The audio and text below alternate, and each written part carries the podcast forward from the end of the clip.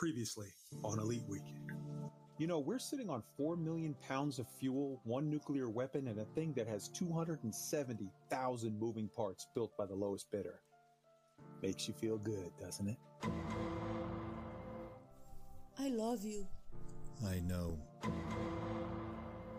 Knives? These aren't knives. These are fine surgical instruments. What I want is chicken. No chicken, back of the line.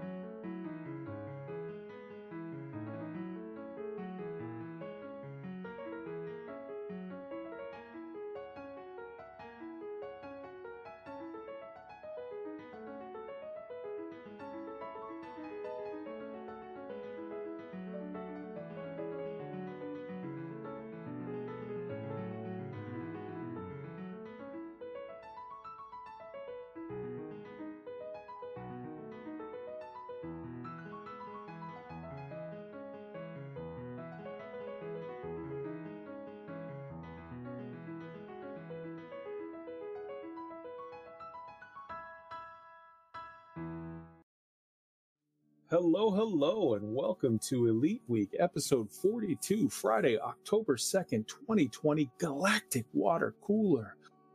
Ah, I am Kai Zen, and uh, we are feeling good tonight. With me tonight is Arson Cross on the tech. Say hello to the beautiful people, Arson. Hello, hello. I am here to ignite your personal narrative. Oh, take a shot, everybody. Also with us, we got Tweet74 in the house from Opic. Say hello, Tweet. Hello, everybody. Friday night, we made it, and I am excited to get into this tonight. Absolutely. We do not have Roy with us tonight. He is traveling with the family, but he'll be back with us next week. But what we do have is Operation Ida in the house. Say hello, Ninj, off from Operation Ida. Good evening, gentlemen, ladies, and um, well, the rest of you. Undecided. right on. And we also have Blake. Say hello, Blake. Hello, humans. Happy Friday. A pleasure to be here. I dig that, man. You're going with the old Dr. Kai, you know, greetings, humans. Yeah, yeah, I dig that. I, I like that shit. That's that's a throwback. I dig it. I dig it. All right, we've got a lot to talk about tonight, so let's just get right to it. Uh, right off the bat, uh, let's go ahead and say the cover art was from uh, Damned Huge Perimeter. Gonna s- speed it up a bit. Those relays need recharging. Blizzard incoming by Command- Commander Fostike. That shit is legit. Commander Fostike made some amazing uh, Elite Dangerous art. So, uh, yeah, we just want to shout that out. The opening song tonight was, uh, let's see, well, we had our pre stream, obviously, from uh, Commander Orange Phoenix of the SPVFA. Definitely, definitely check out his stuff. And the opening song was Albanese by Debussy. And the closing song will be Unexplored Moon by Miguel Johnson from his new album. Uh, so we'll be talking about that a little bit shortly. So this week, uh, on this week, on the same day, I think it was Tuesday, different years, both Star Trek The Next Generation had its first episode and the first Canadian satellite went up. So big salute to those guys, all of them. Also, I want to give a huge shout out to NL Hate. Uh, he called out my comment uh, during the live stream that Frontier did uh, when they had the guy on that does the uh, animation stuff. Uh, people they were saying like, "Do you have any questions about animation?" And I wrote in the chat, "Yeah, how did you guys do the motion cap animation for the Thargoids?" And uh, Steven read it and had a good chuckle, and and uh, NL Hate was watching the stream and called it out. So I just wanted to give him a big salute. All right. So, if you're listening to us on the podcast and would like to see the live show and visuals, you can check us out at youtube.com forward slash elite week. If you're watching us on YouTube and would like to know how to catch our podcast, check out anchor.fm forward slash elite week. For sending us your thoughts by email, you can reach us at eliteweek3306 at gmail.com. Our very active and growing Elite Week Discord can be found at tinyurl.com forward slash elite week discord where you can check out our community feedback resources on turning the wheel and real-time updates about elite from a variety of content creators in addition to the discord community feedback channel feel free to write in our youtube comments anything about the topic of the week as well as anything else you'd like to share we'd love to hear from you also on YouTube, please make sure to like and subscribe and click on the bell. It really helps us out. We record live on YouTube every Friday night at 8 p.m. Eastern Time, midnight UTC, so come and join in on the fun. If you're listening to us on the podcast, please make sure to rate and review us on iTunes, Google Podcasts, Spotify, or whatever platform you use. And let us know if there's a format you want us to look into.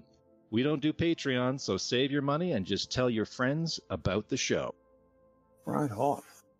All right, so let's start right away with the guest interview. We've got Operation Ida in the house. And again, that's not to be uh, mistaken with Operation IDA, two different things.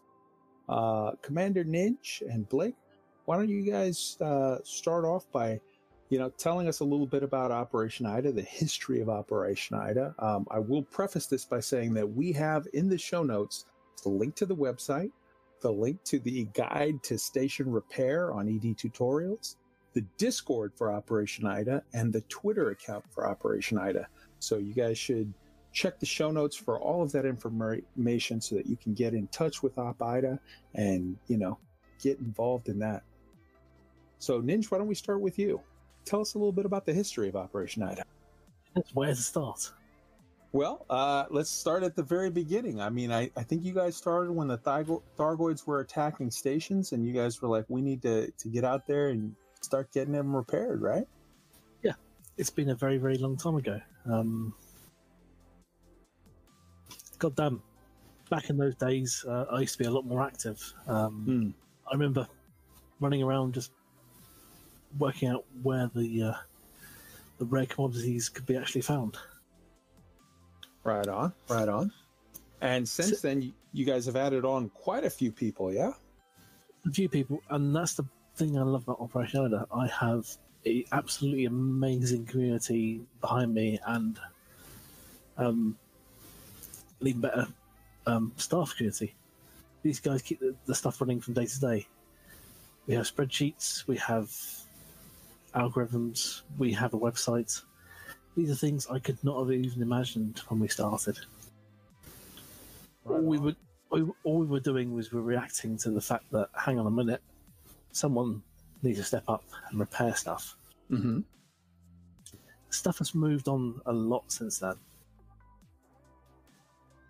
So, for a long time, you guys were way, way, way sort of uh, you, in the pocket. You guys had a, a massive backlog of repairs to do for stations when the Thargoids were going super, super hot and heavy, and uh, and then you guys sort of, uh, you know, finally just uh, within the last month or so, uh, got caught up, got the last of the stations back fully repaired, right? Yep. Mostly, a lot- yes. That took a lot of dedication. Um, Yeah. From day from day one, we had to uh, introduce lots of different player groups um, to the fact that actually everybody has to work on one target at once. Right, right. And after finally working through all of the backlog of getting all of the stations caught up, you guys had like a month or so break. And then just within the last couple of weeks, uh, Frontier threw a little whammy at you. They, they, they had uh, a bunch of stations that the were attacked, uh, at least nominally, by the NMLA. Uh, remains to be seen how that story is going to work out, whether that's a legit leftist attack or some false flag event. But the, the end result is the same to you guys. There was a bunch of stations that had Thargoid damage, even though they weren't attacked by Thargoids. And you guys have uh, already, in the very first week of, of working on that, uh, because so so first off, you couldn't do any repairs while, for the most part, right? While the, the stations were still burning or whatever, like it, it, had to be focused on the on the rescues. But Yeah. then the last of the rescues just happened uh, last week, and in in the first week, you guys already have like four stations like fully repaired, and you guys are you know working at it. Yeah. I mean, we, we've got the infrastructure in place at the end of the day. We've been doing repairs for is it almost two years, Blake? 20 months or so. Wow. Wow. Yeah. Yeah. Um, I don't mean to brag, but we're experts on this. Beautiful. Beautiful. It was Now- it was a nice welcome break for Frontier to turn around and say, "Hang hang on a minute, guys, Actually, you've got something to do." Once again, Right on. Right on. um, So let me ask you a question. Um, I have a little pet theory. I've had it for a while that we're going to have a very thargy Christmas, or not Christmas, sorry, a very thargy Halloween. It's going to be super, super spooky thargy. And uh, it's going to be a lot of shit. It's going to go south.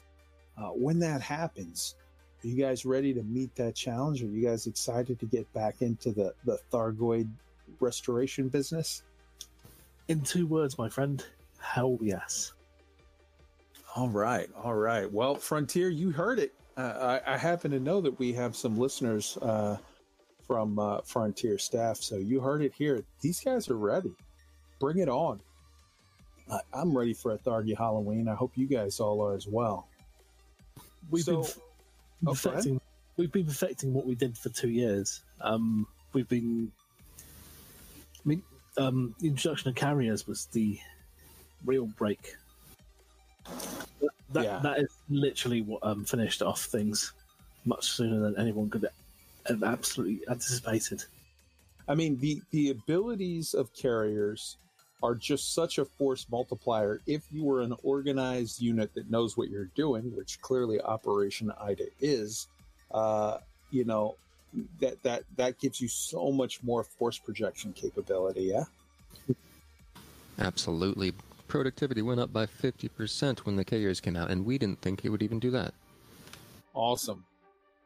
Blake, can you tell me a little bit about that guide that you wrote up on uh, ED tutorials? Uh, yeah, we have a good friend in Exigeous, and his right hand man, Electric Nacho, contacted us and said, Would we like to make a tutorial? So, absolutely, we would love to make a tutorial on station repair and make it accessible by anyone who would prefer to read it out rather than hear it. And they can go through that guide at their own pace and get all the information they need there. Beautiful, beautiful. And uh, yeah, I took a look at it, and it starts with like literally just explaining, like, well, what is this, and then what are the steps, and how does it work, and what do you need to do. Um, and and it really kind of gives you for a brand new player who wants to get you know sort of dug into that type of gameplay, that loop. It really does give you sort of a good overview and then a detailed step by step process on what you need to do. And one of the first things you need to do is get on that Operation IDA Discord and start talking to some people who will point you to the right direction, show you, you know, this is the room you go into, here's how you interact with the bot, here's what you need to know, and and you know, sort of get you started and, and you just go and start picking up your stuff and start making deliveries, yeah? We are very pleased to have such a friendly, helping community of people. Yeah. Fantastic. And can one of you guys tell me? I know there's there's always been a long-standing thing of Operation IDA and and and IDA. Can somebody sort of explain sort of the, the the confusion there, just for people who haven't, you know, don't know about it yet? Yes. Um, Ninja, can I take that? Oh yeah. There is the Independent Defense Agency, who is in not any way related to us. But sometimes we get their space mail and we get theirs, back and forth. Uh, we've been crisscrossed, a uh, little bit of confusion, but they would like to go by I period D period A period, while we would like to go by Operation IDA with the DA lowercase. And that Ida is in fact referring to a mountain in Greece, yeah? Very much so. Out in the Pleiades Nebula, everything is Greek themed. You have Delphi, you have Atlas, you got some Greek influence going on. And Ninj, can you give us one or two sentences of the origin of the name? Operation, Operation Ida is a uh, major Greek theme. Um, when Zeus shook Aegis over the Operation Ida, uh, sorry, uh, Mountain Ida, Hmm. it was a major thing. Right on. Right on. So I, I dig that. I like because you're right. The Pleiades. Well, first off, the Pleiades itself. That's that's Greek, and then you've got, you know, the the the seven sisters, and you know they're all you know Pleione and Asterope and Merope and yada yada yada. I dig that. All right, that's that's super awesome stuff. So, The, the mountain itself is over in Crete. hmm, beautiful. You know, it's still there. It's nothing to do with any independent groups. It is a mythological construct, and it is still there in real life. Beautiful. So, uh, before we move on and get to the the big, uh, you know, frontier news of the week, um, let me ask you guys. Uh, this is your spotlight. I want to definitely highlight you guys. What do you, you know, what statements do you want to make to the public? What do you want people to know? What do you want to hype? You know, the floor is yours. We like that we could bring in anybody of any different background to try out repair work for a time, and if they don't like it, that's totally fine. But if they love it and they find a purpose, well, then that gives them enjoyment in the game. They found something that they like to do, and they get to keep playing. And we like to be able to facilitate people from different groups having fun in their own way. And it's really cool the number of people that we get to meet doing this. Yeah. You know, I've talked to a good number of people, and there's a lot of people that love different. You know, there's people that like, oh, I love racing, and that's my thing. And there's people that like, oh, I'm I'm super huge into you know uh, combat, PvP, CZs, uh, you know, Hazreses or AX or whatever. But there are a lot of people that mine like crazy, and then when you talk to them about it, or or they do like tons and tons of trade runs or whatever, and they're like, yeah, the combat thing that's just not my thing. Um you know it's good for other people it's just not for me. And then you say well like okay uh you know i think if for those people if they don't know about it the opportunity to join operation ida and to just do your trucking do your non-combat activities but do it in a way where you have an opportunity to be a real hero because you're you know repairing things and getting stations back online to, to keep the infrastructure of the entire bubble the entire bgs sort of underlying platform going. That is that is a thing that can give people like a real sense of meaning, I think, and a real sense of like, yeah, I did something. I did something to be proud of. Absolutely. Um, one of the major problems of trading in this game is um, generally trading means nothing. When you have an objective to work towards, when you have a group to work with it, it actually means something. And um, it's one of the reasons that we've got such a close knit community. Um, people get on with each other for a certain reason. We are all working towards the same objective. God damn, sometimes it's repetitive, sometimes it's boring. But when you've got friends, when you've got a common objective in mind, it becomes something absolutely different. Beautiful. Beautiful. All right. And Blake, your closing words. We don't need any contracts from you. We don't hire people to do any specific time slot of hauling or repair work. We have people come in and try it out, and if they don't like it, that's totally fine. But you can give it a try, and if you find a purpose, well, then we'll, we'll be happy to have you. Beautiful.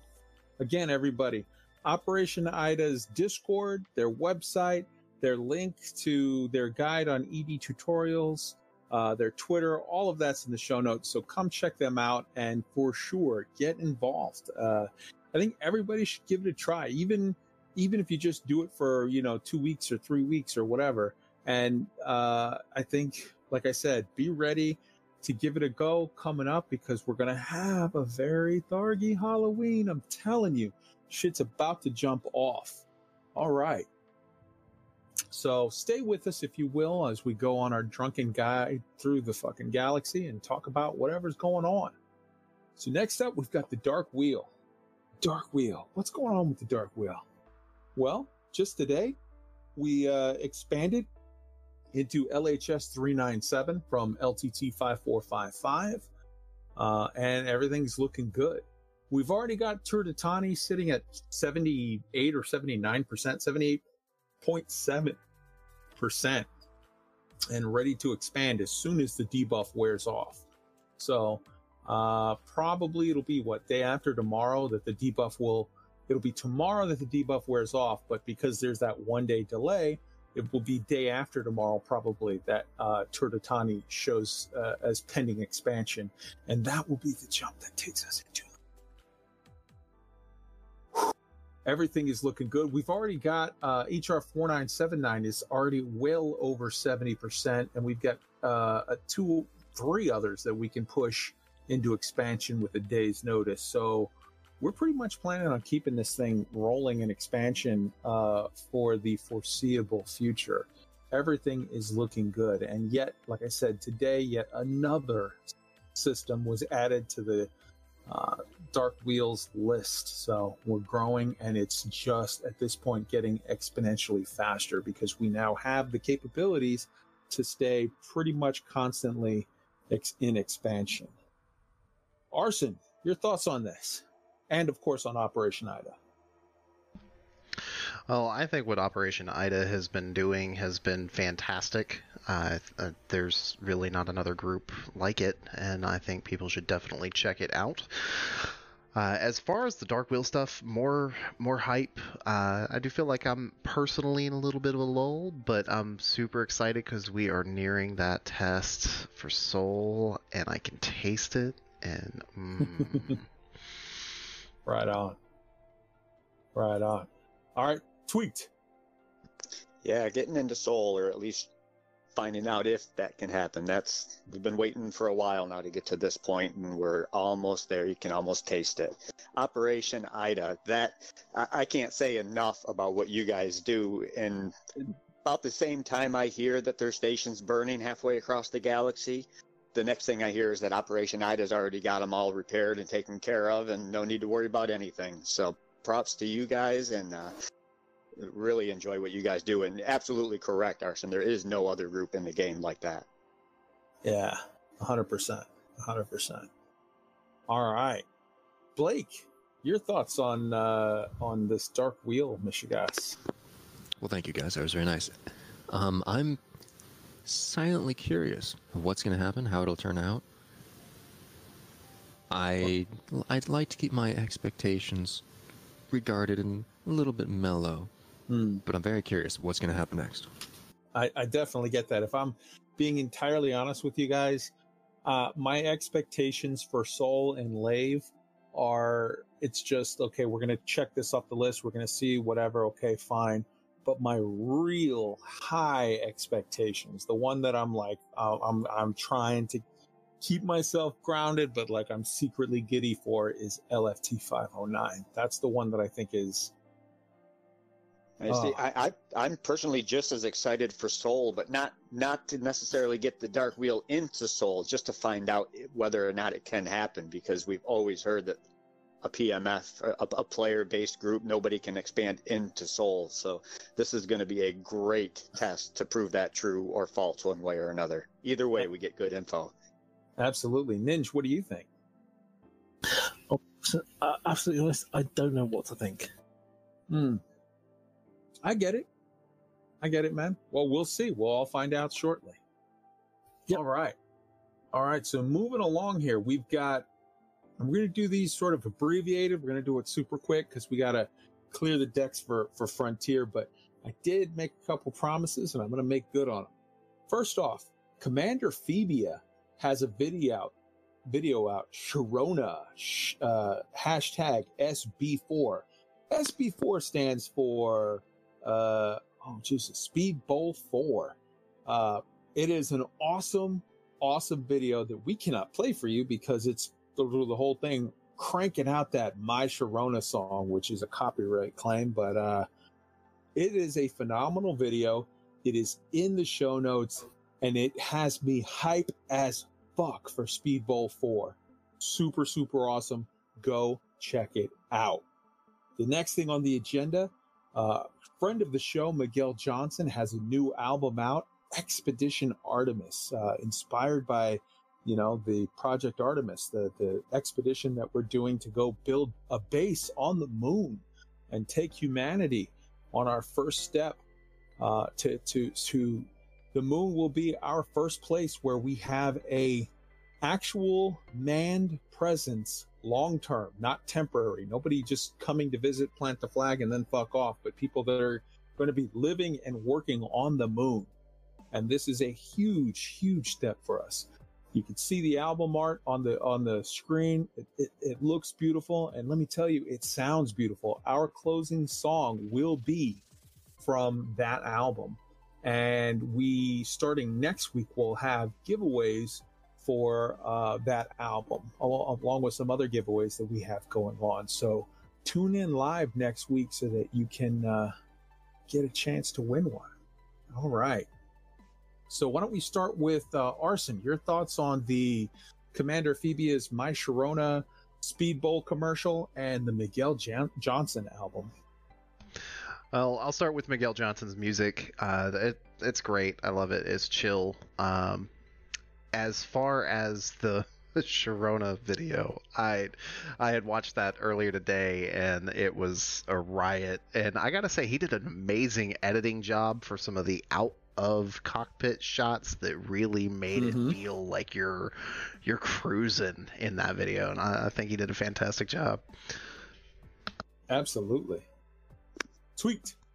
Yeah, that's what I was going to say too. Some of those the the, the cockpit parts of those videos with that that song that that's copywritten, so we can't play the video. Unfortunately, good stuff. I, I suggest everybody go in there and check that out. Absolutely. And Blake.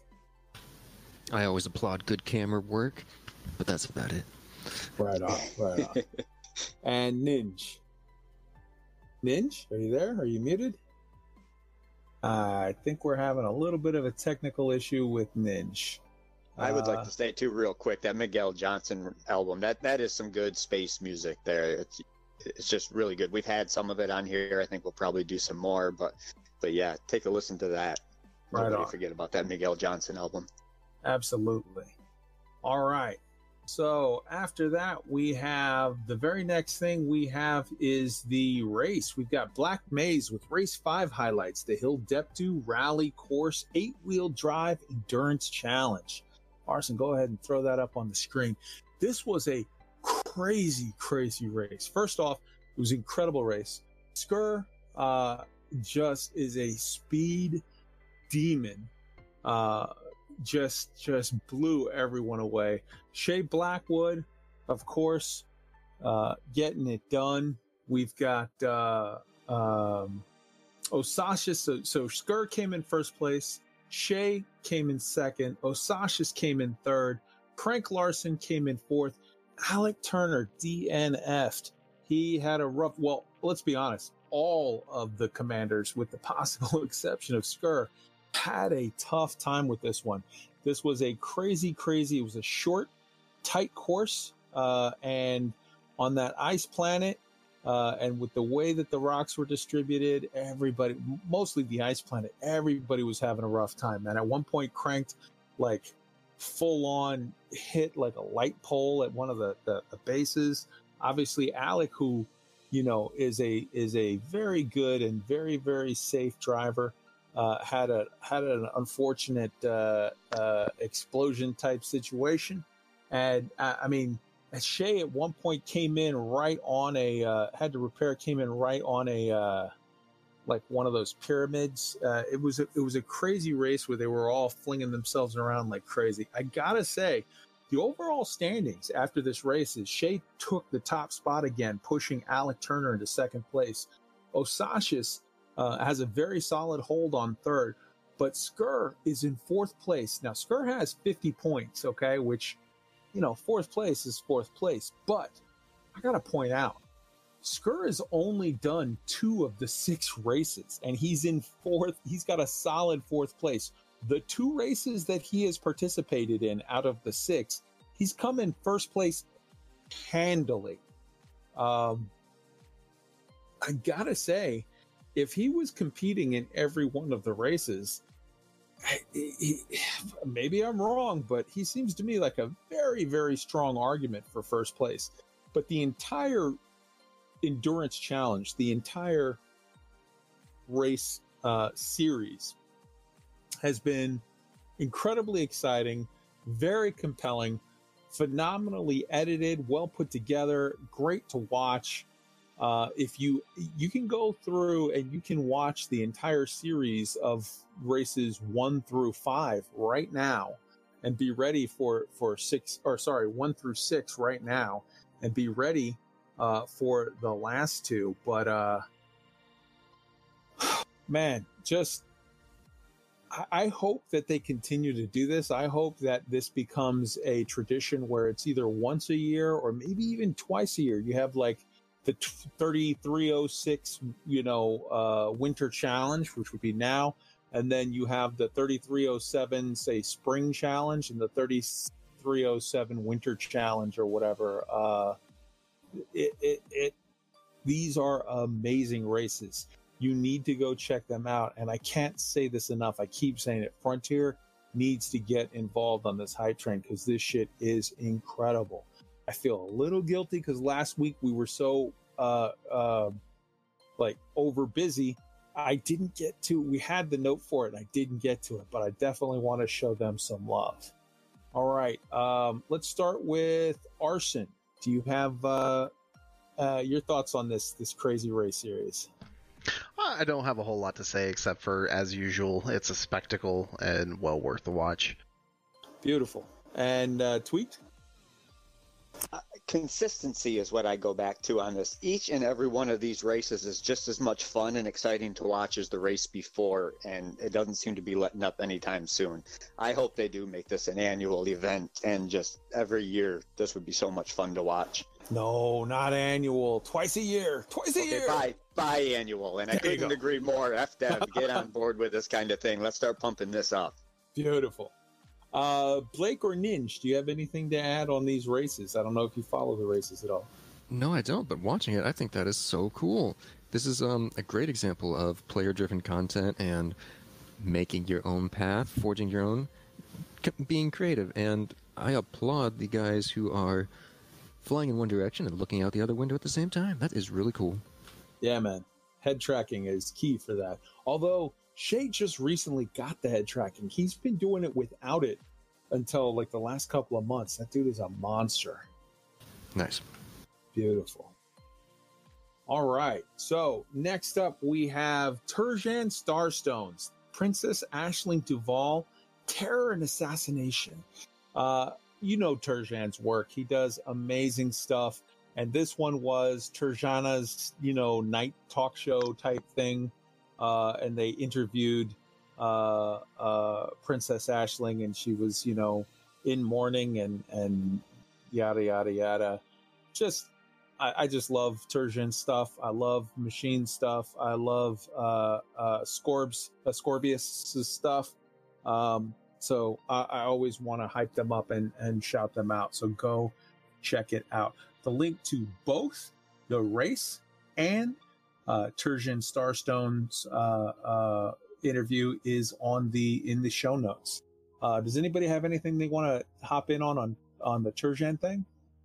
Yes, actually, I watched that like the day it came out, and I have to say, if Frontier is paying attention, that kind of content would be something amazing, and making sure to uh, give uh, content creators like Turjan uh, more meat that they can use for that kind of content, please, because it was an amazing watch. It was super immersive in a really nerdy way, and I enjoyed it. Hell yeah, hell yeah. Anybody Yeah, else? I'm a, I'm a sucker for anything that allows me some more immersion into this universe, and that stuff's right up my alley. The high quality stuff. A hundred percent. All right, all right. So next up, we have. uh Let's see here. We've got all of the frontier uh news, and oh my God, was there some news this week? So from the very beginning, we've got. um We'll we'll talk about the streams. Uh, we had five days ago. We had the Super Cruise news with Bruce and Art. Um, three days ago, we had a surprise stream. Who pressed the button? So basically, what happened was, and I'm going to just sort of paraphrase this. Three days ago, uh, somehow, some way, the Frontier uh, Dev Diary uh, got released for a very short time, then was marked to private. Then uh, people had captured it, and and uh, one person in particular was streaming it and memeing on it and whatnot. And of course, so Frontier had to look at it and go like, "Well, now what do we do?" And they made the decision, "Well, fuck it. It's just just put it out and let's just go." So they put it out early, uh, a day early, and they did a live stream uh, just a couple hours later, and it was completely off the cuff. And I got to give them a big salute because, you know, yes, the release was unfortunate, but they rolled with it well. They put out a stream. They didn't really have all that much that they could say right then and there, but they just put out a stream to acknowledge it. Uh, again, art, I feel like is a breath of fresh air. Uh, it, it, it wasn't like previous things where it went out and then it was like, well, uh, they just sort of said, well, yeah, okay, well, yeah, we meant to put it out. It's like, no, they acknowledge the truth of the matter and hey, you know, it is what it is. It, it is all good. Um, they followed that up yesterday with the Discovery Scanner Dev Diary 2 video. Uh, and, you know, I'll reiterate, I don't like exactly calling these Discovery Scanners. I think they should come up with a different name for them or whatever, but they got their system and they're going with it. And the video that they put out yesterday was was actually good. This the, this stream was a good stream talking about the video, and they did give out some pieces of information which we will get into. Um, but uh, it was it was good stuff. So those are the three streams, and then obviously their big release was the video, the Dev Diary 2 itself. Uh, and the Dev Diary 2, we put out Elite Week. I put out a video on it uh, just last night. That was Elite Week episode 41, which is why this one is 42. And in that video, I broke down sort of frame by frame and pointed out all kinds of things that that I saw and noticed about uh, the dev diary that I thought that maybe people might have missed. Things from the details that I read out on the mission board to the signage overhead uh, at the, the main concourse where it shows the different locations, and I broke down what those locations were. I uh, gave you sort of a walkthrough of the area. Uh, I showed things in the in the concept art that people might not have seen, and we we talked about things, and including uh, even talking about the part where like they come across the window in Asher's Hope, and you can look out there and see more buildings up the hill, which is like a whole other part of this you know settlement, or things like the Dropbox where uh, that was showed in a concept art as another location that I think think people might have missed, or the weird that the guy's got some kind of I don't know if it's a visor or if it's attached to uh, like a helmet or he's wearing it on the side of his head or whatever, but he's got some weird sort of scanner equipment on the right side as he's walking down the hallway. You have to, I mean, I literally was like zooming in and playing it over like eight, like over and over and over and looking like, okay, let's look right at this part. What is this on the side of this guy's head here that you can see right there? That guy that's in the hallway on the side of his head, you can see a thing that it's like, it looks almost to me like that, that Borg you know how the Borg from Star Trek had that thing on the side of their head and it came down to a visor over their eyes, but you can see him for like three seconds walking down that hall and you can see the thing moving along the side there. It's like, what is that? Um, there's there's just a, a lot of stuff to that original video. So why don't we start and just have an open discussion about the dev diary itself? Uh, Arson, why don't you give me your thoughts about the dev diary and and and you know some of those details that I just highlighted, which all of which are covered in Elite Week 41 that you can go now or go later and and watch and see a detailed breakdown second by second. Sploosh is where I'm gonna start. Um, for me, the dev diary, I, I, when I saw it, I was like, oh, "Holy crap!" My immediate reaction was, oh my god, it looks so much like what Star Citizen has, except to me, so much better because I like Elite's art style more. Um, but the whole thing was fantastic. For me, um, everything really started to come together though when they did the Discovery Scanner episode, which I'm going to kind of disagree with you a little bit on Kai. In comparison to the Discovery Scanner that they did for the uh, first Dev Diary, where they left Steven pretty much hanging uh, by himself, this one for something that they did entirely work from home was phenomenal to me. Um, you know, I, I do want the whole studio thing, but you know, Rona's gonna Rona. Um, but the thing that really, really, really stuck out to me was during that discovery scanner when they were talking about NPC interactions. Mm-hmm. Um, the like talking about people watching and you know you can see in kind of some of the footage uh, where people are going in and you know uh, moving about. You don't get a whole lot of it though.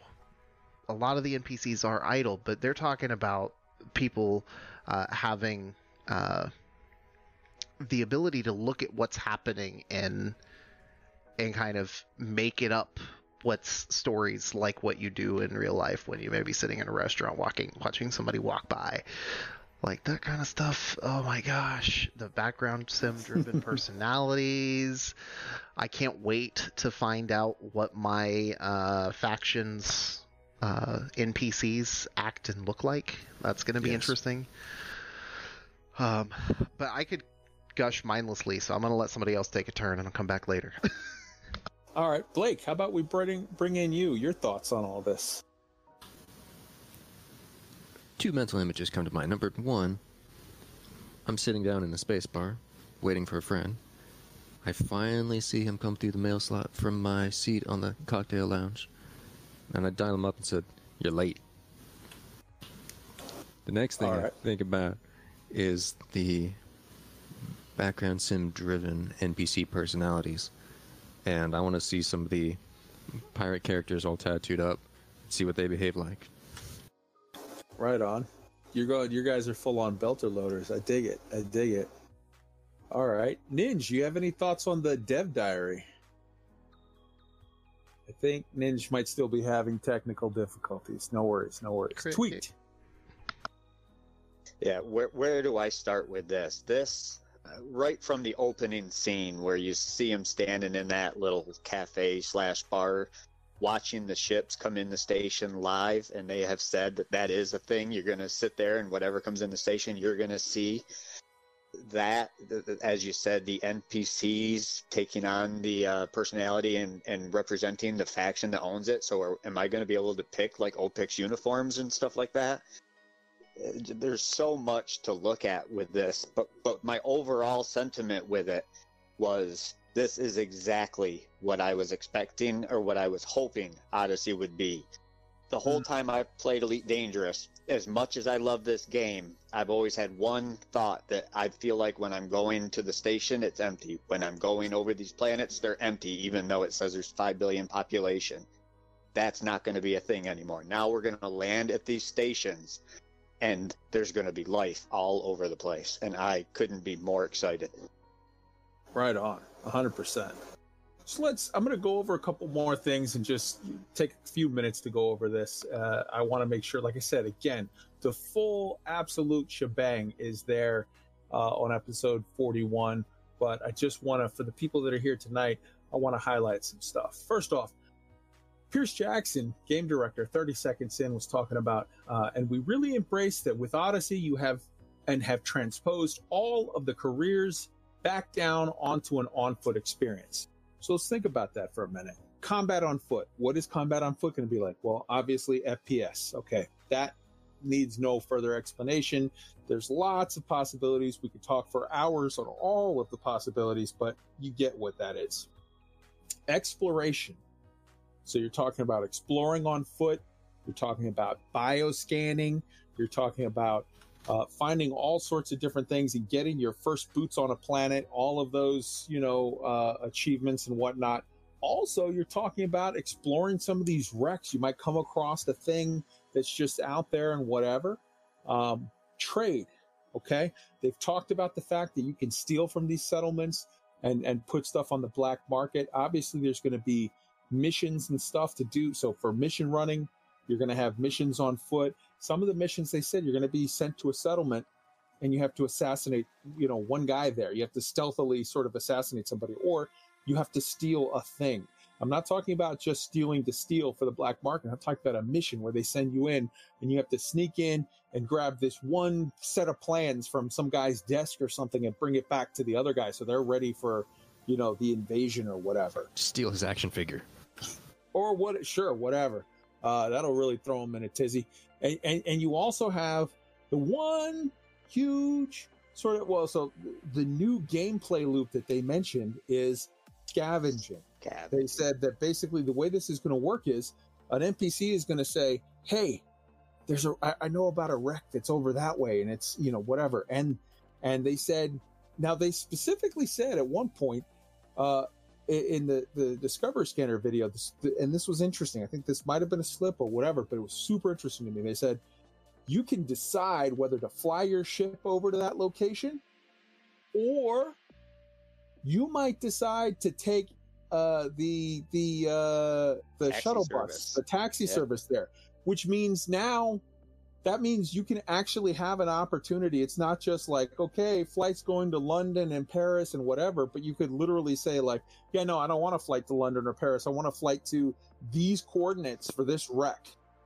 And and they'll take you and drop you off there. That's now how the hell you're getting home? Ooh, i hope you got a bat phone and they, they make you know i hope like uber you can just fucking dial in the information and they'll come pick you up but it's that's super super interesting. So uh you know you, you you've got all of that. In in addition to that they explain the way the gameplay loop for that is going to work and they said the mission giver will tell you okay i want you to go and like say get the data core or whatever out of that ship because it has plans that you need that you have to bring back and give to the guy and he will give you the money and and the way that mission is going to work is you have sort of dialogue options where you can haggle, you can negotiate with them and be like, ah, I want a little more or whatever. Uh, w- w- I don't know, whatever, however all that works, but we'll see. But uh, you get all that stuff, you go out there, you get the data core, that's for them. But then you can also dig around through boxes, and they said some of them might be heavier boxes and take some work. There might be some mini game or some kind of uh, a uh, I don't know, some sort of work that you have to do to access them. And then they said some of the other boxes or things might be locked. Now, lock could mean a lot of things. Lock to me means, you know, a padlock. So maybe you need a torch or maybe you need some bolt cutters. Lock could be a computer, you know, we're talking about the year 3306. So it could be some kind of a computer lock and, and you need a, a, a some sort of a, a, a lock pick set, but it's like a digital version where, you know, like in all the spy movies where the dude puts the little, you know, connects the little lead here and lead there, and like you see the little number scrolling, and then beep, beep, beep, you know, it unlocks and then you open or whatever. But all of that stuff, they said, you know, that stuff the NPC doesn't want. He just wants the data core. So all of that stuff, you take it and you can go and either you know uh, use it you can go and store it or you can drop it off someplace. And i think that this is the dropbox location that was in the video. And with those you know uh, you can like turn it in for stuff like money or you can turn it in I, I guess for like okay i've got these bits i'm ready now to augment kind of like materials. I'm ready to upgrade my suit or i'm ready to you know uh, upgrade maybe my SRV. They haven't gotten into SRVs. They specifically avoided talking about them, but I will bet anyone right now who will take me up on the offer five dollars that uh, there's going to be at least another, if not several other types of SRVs for different activities. Uh, so scavenging seems super super interesting, and they said that uh, uh the other thing that they have not mentioned at all, we've had zero mention of, but let's be honest, if they say over and over that they have moved every possible sort of way of uh of uh you know everything that you can do right now in the game, they've added a way to do it on foot. What's the biggest activity that most players have done for the last year? Anyone? Mining. Mining, yeah, and they have not touched at all the idea Materials. of mining mining on foot. So that's got to be I I just I'm telling you that's going to be a whole dev diary. There's going to be a thing on mining. It's coming. There's no way that it's not. You can't you, you cannot say with a straight face that we've transposed every activity you do right now in the game to on foot and not have mining. You just can't. So, yeah. And and one last thing before I bring it around to a round of que- you know like input from the guys. Uh, the suits. They explain that there are three types of suit. There's your combat suit, there's your exploration suit, and there's your scavenging suit. Now, all of the suits, the, the suits in this game are like your ships. So imagine now for Elite Dangerous Odyssey, there's three ships. There's, you know, the combat ship. So let's say the Vet. There's the exploration ship. Let's say the Krait Phantom and there's the scavenging ship or or i guess let's say you know business type ship and we'll call that the cutter okay so you're not going to have just you know a vet you're going to have your ax vet and you're going to have your cz vet and you're going to have your you know uh i don't know different kinds of vets let's say so the same way you're, you're there's no limit well, they haven't said the limit yet, but they said you're allowed to have multiples of each kinds of the suits. You can get bunches of them and you can upgrade them in different ways. And they very specifically said on one of the streams that there are multiple ways to upgrade them. And Art was asked one of the questions he was asked, uh, will there be jetpacks? And Art, literally yesterday, he was asked, will there be jetpacks? And he said, specifically, he said, "Yeah, of course. Uh, you saw him in the first Dev Diary. Oh, well, wait. Uh, We don't call them jetpacks per se, but there definitely are modules. He literally said the word module. So I'm telling you right now, your three types of suit that we know of so far, I think it's going to be just those three for now, but there may be another one, whatever, we'll see. But if there's these three kinds of suits, I might have three different combat suits. One of them is for like uh one of them has a jetpack and it's more of a like scout ranger kind of combat suit, right? For your your recon type combat. One of them is just beefier. It doesn't have a jetpack because that jetpack man uses up too much of the energy and I need all of the energy on that suit to just be on the shields, which your suit will have shields, but it takes from the battery. And if your battery gets too low, your life support goes and you're dead. So you, it's all a big balancing game. So I might have three or four combat suits in my ship for different types of combat. I might have three or four exploration suits for different types of, you know, different situations. Maybe on an ice planet, uh, I'll handle things differently than on a rocky world or whatever. I might have three or four different engineering ones. One one is for maybe one of them isn't so much, uh, or sorry, three or four scavenging suit. Maybe one of them is more of an engineering type one that has some abilities. One of them is for, you know, we don't know what the different problems you're going to tackle when you're doing these scavenging missions. Maybe when you're scavenging a wreck of an anaconda, it's way different than if you're scavenging the wreck of a Thargoid device, or if you're scavenging the wreck of a, you know, I don't know, ass scout or something. Like maybe different types of ships will have different types of defenses and different types of sort of systems that you have to deal with as an engineer or as a sort of scavenger. I keep saying engineer, and you know you'll have different ones. So they said like it's it's not like you have one of whatever, and you're going to modify them on two different ways. You're going to modify them by modules, and you're going to modify them by upgrades we're getting engineering on our suits. Uh, they haven't said it, but if you think we're not, you're fooling yourself because that's a way that companies put you into spending lots of time on gameplay loops. So these are all the thoughts on the suits and and and uh, the different aspects of gameplay. Arson, why don't you hop in on your thoughts on the different aspects of gameplay, the different sort of loops on foot, and and the suits? Yeah, and scavenging absolutely. specifically.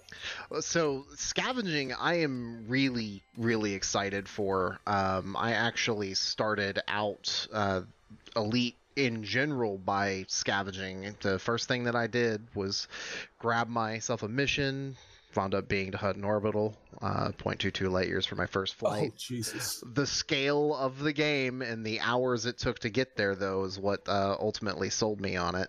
Uh, I was hooked from that point. Uh, but I spent a lot of time um, as a result uh, afterwards looking at signal sources because I saw a whole bunch of them along the way while I was on that flight. And I was like, huh, these missions aren't paying me crap, but I can drop in here and grab some cargo and and what have you and I just ran around and picked up cargo and it was super fun and to this day 6000 hours in I still do that kind of gameplay um, so I'm really excited for the scavenging. Cannot wait to see what it's like to find my way into a wrecked ship. Um, but the most interesting thing about all of it is the suits for me and how we're going to be able to equip them. I'm hoping that there are uh, direct analogs of the support gameplay that I like because I run around with repair limpets and regen beams and all that good stuff because I just I like to help people. So I'm hoping that there's uh, mods for the suits in there. And honestly, you want to be a corpsman? Uh, yeah, I guess so. Medic. Yeah, yeah. Um, so there's there's so many possibilities, but I'm really, really glad that they didn't just take the mindset of okay, here's a few suits, buy the one and and then go. I like the idea that you can progress your character's equipment in that manner, and I'm really excited to see how it plays out. There's just Beautiful. just so much potential. Beautiful, Blake. Your thoughts on any of this? I would be happy if we had a high level of suit customization in the same way that we can take any ship and do anything with it with enough customization. I would like to see all the suits have that level of customization as well. And it does lead me to wonder what would on foot exploration of a Thargoid site look like, or feel like, or sound like, because they do really good sound.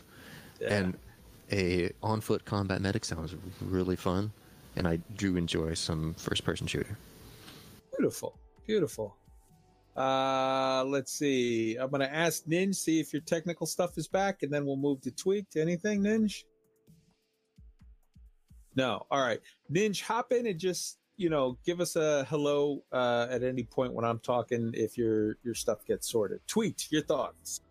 Yeah, the suits is actually the least interesting part of all this to me because to me that's it just goes without saying. These suits are going to be the new shift. We're going to engineer them however we want. We're going to make them specifically for certain roles, just like I have three different pythons, each for a different role, two vets, all that kind of stuff. You know, to me, that's that's what the suits are going to be.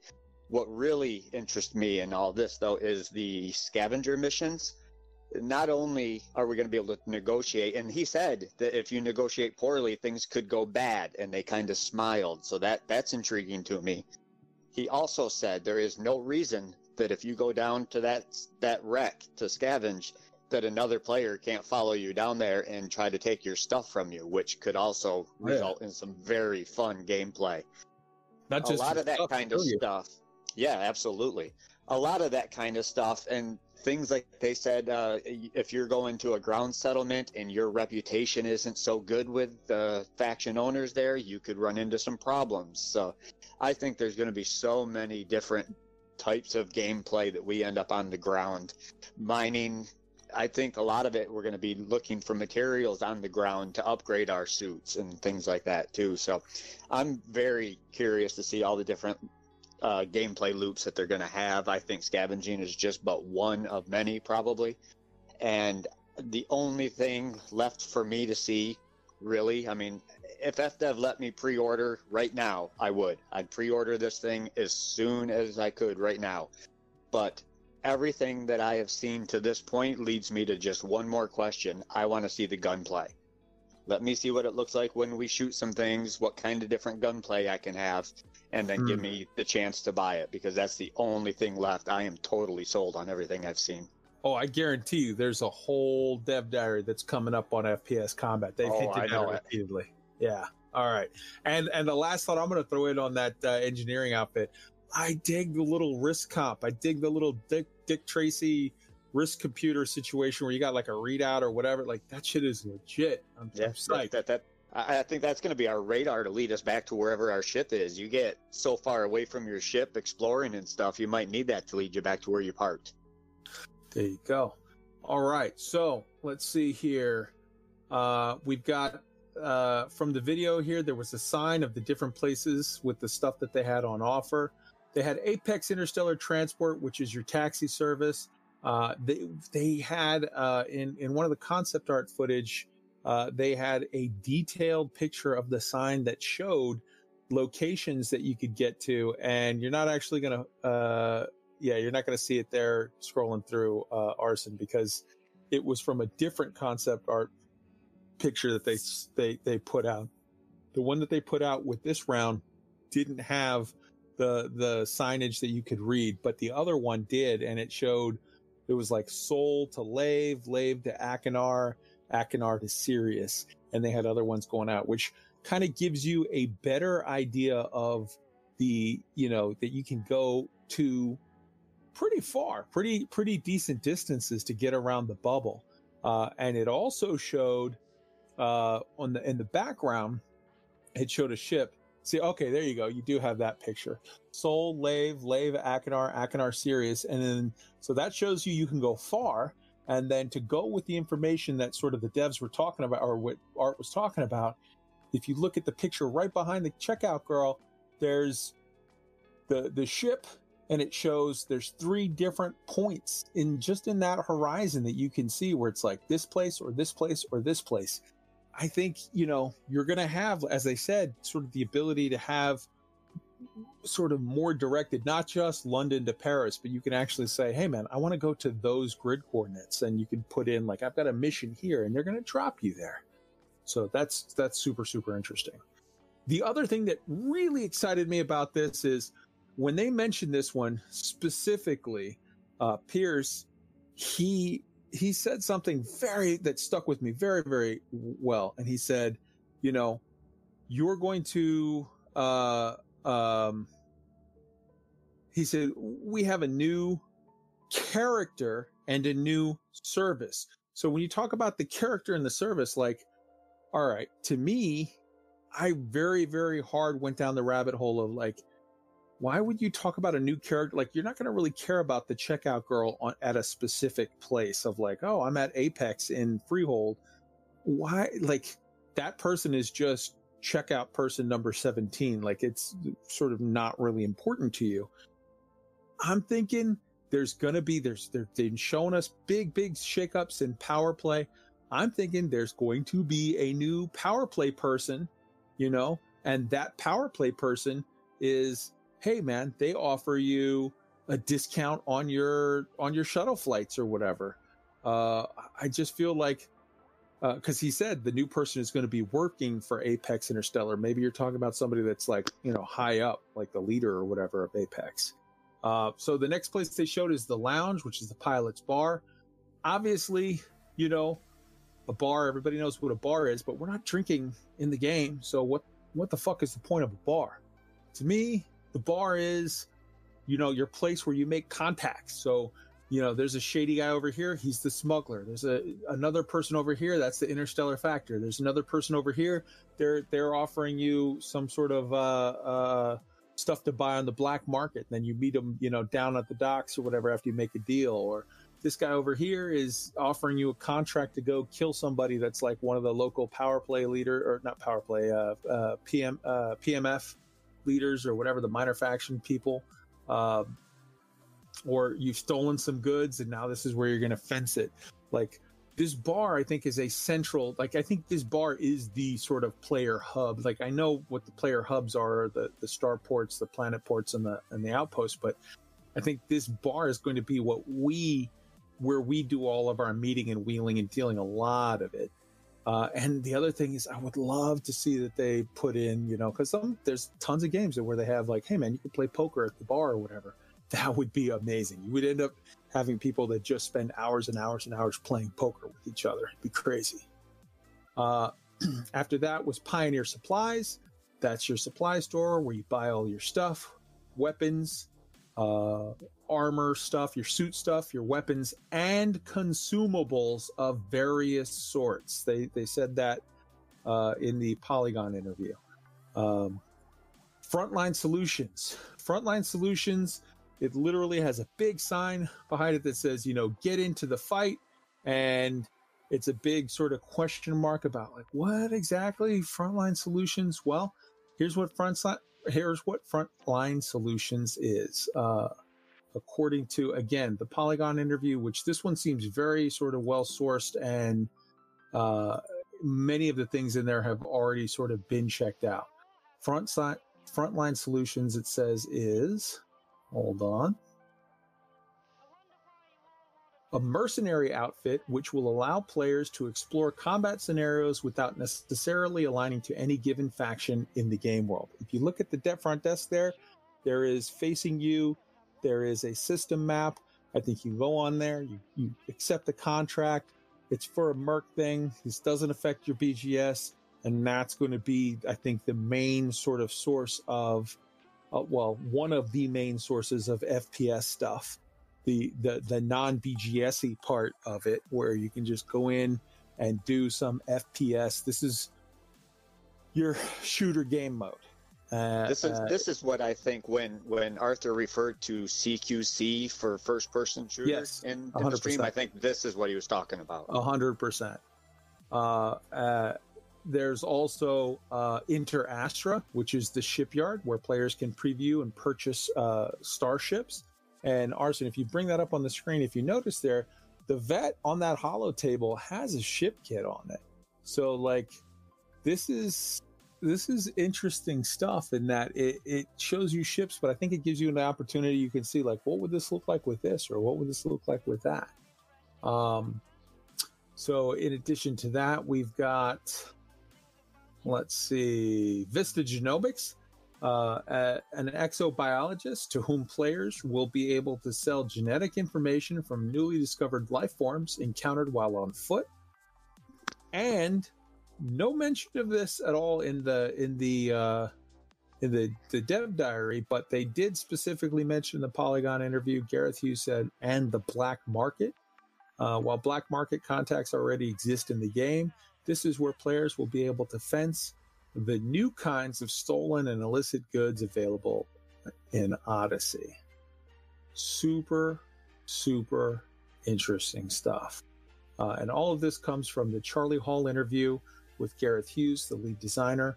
Um, like I said, this information seems 100% legit based on the other information that we had. And I'm going to roll right into the rest of this interview. We're kind of taking this hodgepodge because it's it's a mess of a, of a thing. But um, so, uh, entire new system of gameplay focused on first person shooter, solitary exploration, and stealth in built up areas. That stealth in built up areas, I, I submit that you, that's two things. It's stealing stuff. You know, you go to a settlement and you steal some stuff, maybe for a mission or just because you want it to sell it, or stealth in built up areas because you got to sneak in and kill a guy. You got to kill one guy, uh, and you don't want to do a whole combat assault force because there's an army there, but you want to just sneak in, kill this one guy, and get the hell out. Uh, each of the new types of locations outposts, which are your small space stations, your shoeboxes, starports, which is the big space stations, you know, the big Coriolis and Orbis and whatnot, and, and asteroid as they showed in Freehold there, and planet ports, which is your uh, existing large land bases, the places that you can go to right now in game and you can land. They are your three types of uh, social hubs. Okay and they will each have one layout type. So all of the shoebox stations will be laid out the same way. All of the starports will be laid out the same way. All of the planet ports will be laid out the same way, with variations through decorations and faction modifications. But the layouts are the same. So if you go, if you know the layout of one starport, you know the layout of all the starports, but they'll have some cosmetic stuff that looks different for each one so that it doesn't sort of look monotonous. Now, there's one other t- new type of thing, which are settlements. Now, this is super interesting because it's not a handful of settlements. They literally said in the interview there will be thousands. They will be added to existing planets and the new tenuous atmospheric planets. They will vary in type, but are far larger than planet ports. They're sprawling compact complexes of buildings from productions. They have production buildings. They have, so if it's an agricultural settlement, you know, that production thing will be, you know, they're, they're harvesting food or whatever. If it's a mineral one, if it's, you know, then it'll be, you know, or they're smelting stuff or whatever. If it's a, uh, um, what do you call it? Uh, like a production facility, it'll be like they're making components for stuff or whatever. Refinery, industrial, high tech, colony. Absolutely. similar to how they have the varied interiors for the stations that we can see now for like agricultural and industrial and whatnot. and you will have habs, the places where the people that work there live. Although some of them won't even have habs because the people will like fly into work and then like leave. It'll be automated or whatever. Um, you could have a mission to go there to collect something or kill someone, or you could just roll up and assault it, or roll up and stealthily steal something, or roll up and stealthily assassinate one guy and leave, or whatever. Uh, the security and the defenses can go, get buffed based on the back, background simulation, the BGS, and these locations can be assaulted in combined ops on foot, SRVs, and ships. There is a link to this uh, excellent Polygon article in the show notes that you should absolutely check out. All right, Arson, your thoughts on these things that we've just covered? So that I mean that was quite a mouthful. Um, I, I'm really really interested to see the new settlements because we have what are coined as settlements in the game right now, um, but they're they're definitely smaller than the planet ports uh, that we have now. Like for example, when I was tooling around in the SRV earlier, that was a uh, class three settlement, one of the larger ones. But based off what they're saying, it sounds like we're going to be getting like things closer to what you see as like a, a rural area that's spread across miles and miles and miles. That kind of stuff sounds phenomenal. Like, you know, imagine a neighbor has a grudge against another neighbor in the settlement, and, you know, you hop in your SRV or uh, I kind of hope for a pickup truck or a hover bike, but, you know, you hop in your vehicle and you cruise to the other side of the settlement and you interact with them, and you maybe hop on your vehicle and go back, and uh, th- just uh, the menial tasks and the traveling between points, like that kind of stuff excites me. Just from the premise of I can't wait to do that and then in the backdrop have my enormous spaceship in the backdrop and just having the feeling the entire time I'm running around that's my ship. I am the big boss in this area because all I have to do is take off and lay the heat down. Like- right on. That reminds me of that one uh, episode of Firefly where they, they they're getting chased by the people out of the bar, and uh, Wash shows up with the ship, and the local yokels don't even know that he's not armed. He just shows up and he's like, "Back up, or you all die!" And they're all like, "Oh shit!" Yeah, I will blow a hole in this tiny moon. yeah, yeah. All right, uh, Blake, your thoughts on all this? Uh, going back a couple topics, we were looking at the shop that sells you weapons. If you wanted to sell me a rifle, all you got to do is give me a firing range, put it in my hands, and give me a feel of what is it like. And then I will go through, find the one that fits me, my play style, and then I'll buy that weapon. And the next thing we talked about the hologram of a Corvette. Mhm. What I would love to know is where in the heck is hardpoint number eight or utility slot number seven? I don't know exactly where they are, but I'd love to know. I think that's a really cool feature. Um, we talked a little bit about um, the infiltration and the Mhm. stealth. It's a lot to ask, but what would happen if you were doing infantry combat on a world that's 4G? I don't know. Yeah, I think uh, I think you're gonna need some augmented power suits like they have in the EDRPG for that for that kind of stuff in order to be really sort of effective. And and maybe those are modules that we have. Uh, that remains to be seen. But that's super super interesting. makes But sense. You know that that's actually uh, just thinking about that because one of the things that I did with my ship is I set a baseline of being able to operate in 7G. I used Achenar 6 as a test bed for my ship. I can't wait to be like, oh, let you you want to follow me and gank me? Well, you know what? Follow me down to this planet, bro. And oh, I have a high G suit and you don't. like, yeah, you take them awesome. into the deep deep waters and give them the old choke. Right on. Ninja, your thoughts? Still technical difficulties. All right. Tweet your thoughts? Well, there's a lot to unpack here, but uh, very interested in the shipyard. I'd love to be able to walk into a place and get a better look at the ships that I'm considering buying. I love that idea. The uh, taxi service for people to never have to actually own a ship to play the game. Uh, that's a pretty cool idea if they want to play it that way, and I have no problem with that whatsoever.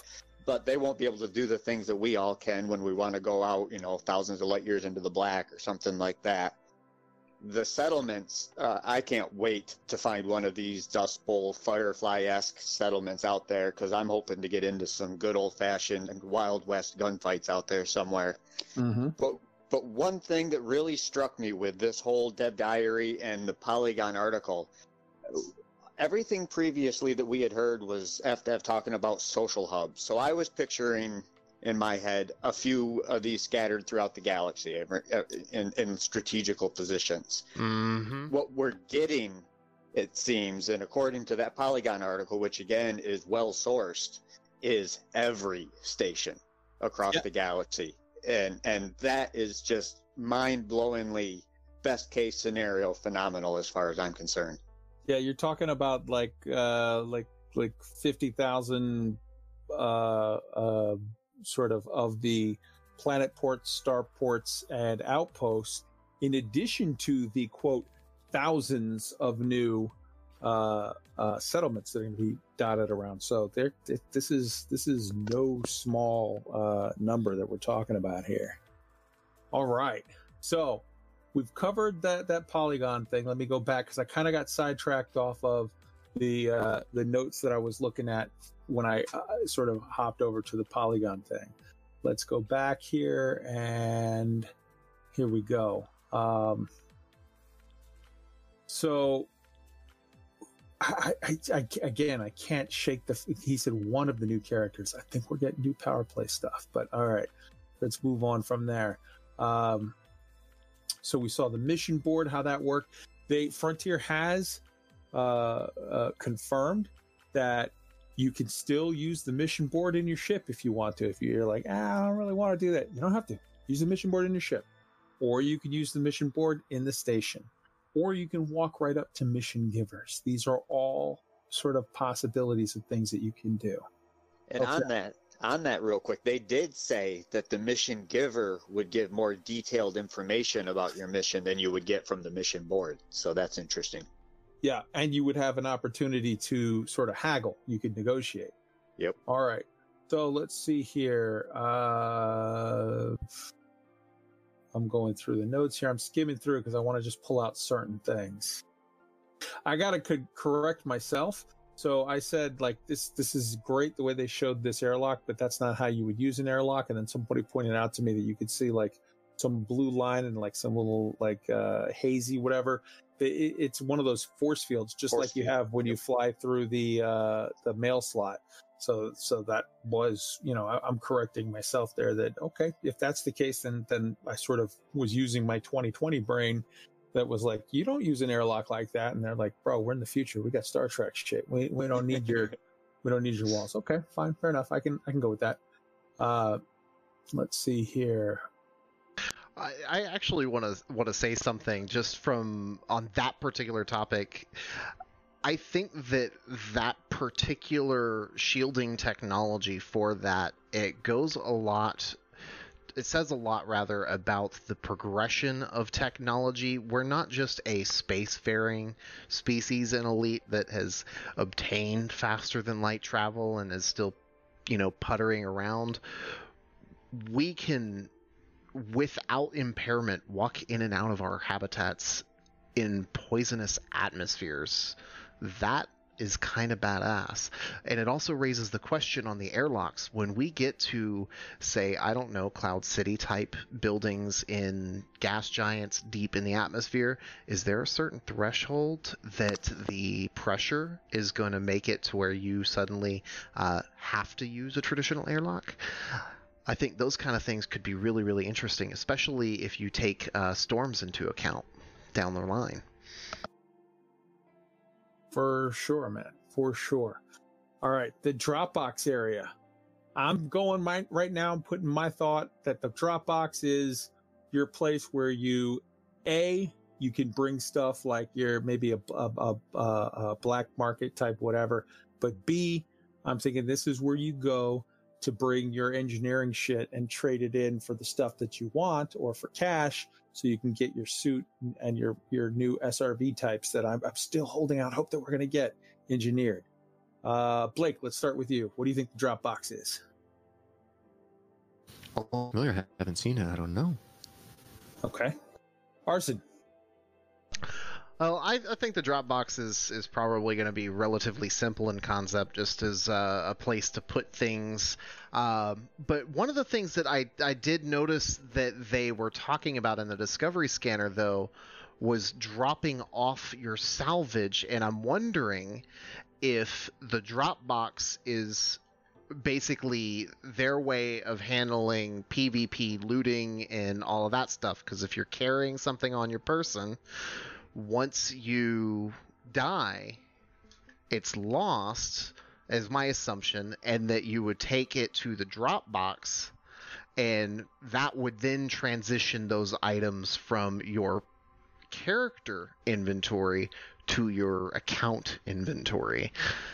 Uh, and I think that if that's the case, that's going to open up a lot of potential with the whole mindset of following people down to planets and engaging in PvP. Oh, I'm just going to wait for them to collect all the salvage and then they come out of the wreck. And then, you know, we got a three sniper team. Two of them take down their shields and the third one takes the kill shot. Like, there's just so much potential there. I, I, I think You, that's where friend, Dropbox go. You, my friend, have been smoking too much reefer. You're in your elite, you're in your Eve brain, and I know that you want it to be full loot PvP, but you're not getting it, bro. Elite does not do that. Dropbox, you're you're when you die, your stuff is all just like your materials right now. When you die, it's not like all your materials go spreading, you know, get get get gone. There, We'll- that's we'll going to be a out. separate little interdimensional pocket where all your materials and all of your fucking scavenge stuff goes. Although maybe maybe maybe with scavenge stuff i could see that scavenge stuff go into the cargo pile as opposed to the because they did specifically even say with some stuff it might be big and heavy you might want to put it in your srv or whatever. So that i could i could maybe maybe see but i think a lot of it is going to be I, I think the dropbox is like trading your stuff in for money and or getting your stuff engineered. But tweaked you be the uh you be the deciding uh uh you know we got one boat that says full loot and one boat that says nah what do you think No, I'm I'm more along your line of thinking, Kai, where I, I think the Dropbox is going to be some of that stuff that we scavenge that we don't have to turn into the mission giver. We can put it there and get paid for it or whatnot. I i Something do along those lines. I, I would dig it though arson if i was wrong if if i was wrong and you were right i'm not gonna lie i would dig it i would, I That would that, that to me, you- you're kind of talking about like a, a locker, a, a save locker or something like in Red Dead. Your weapons are there and that kind of stuff. I don't know that that's an elite, dangerous kind of thing, really. Yeah, Arson, pull up the video at at uh, three minutes and nineteen seconds in, if you if you would. The This- dev diary itself. Yeah, this this literally is the part where they're looking out the window at Astor's Hope, and I want you to look as the camera pans. I want you to look up the hill at the other installation. You can see where like this thing is. I think it there. The, first, we were thinking, oh, this is a little thing. Watch this pan and look out that right window, the one that you could only have half a view of. Go ahead. Yeah, I'm just taking it frame by frame real quick. That's a hard pause to get. Yeah. good. quick fingers. Yeah. See, okay, you see, start the outline. There's more building up there. There's more here. You're about to see it really well. Here you go. Right there.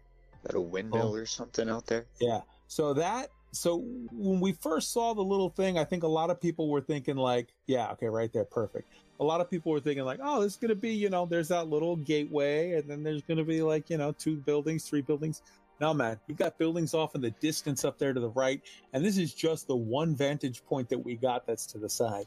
For all we know, that behind these guys and on, on the other side, there's five or six more buildings. There's lots of other stuff. We don't know, but they have told us that settlements are by far the largest areas uh, of all of the social hubs. They're much larger, much, uh, they said they're much larger, much more dynamic. And uh, what was the other thing? Opportunistic, I think they said. Let's see here. I'm gonna I'm gonna actually literally dig through my notes and find.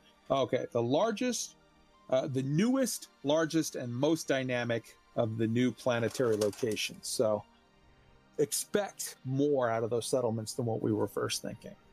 All right, so um, scrolling down here a little bit, I see. Then we, we already covered the, the the guy walking with the Borg. I, I'm calling it the Borg visor, but it could also just be something that's attached on a helmet or something that's attached to like the shoulder part of his head because it looks like he's not wearing a helmet. But we, we covered that already. Now I, I broke down in the video where you can see from the bar, and I pointed out key people to use in the bar and the main concourse to use as your sort of touchstones to say, okay, if that guy's there, then that means you're looking at this viewpoint as opposed to that viewpoint.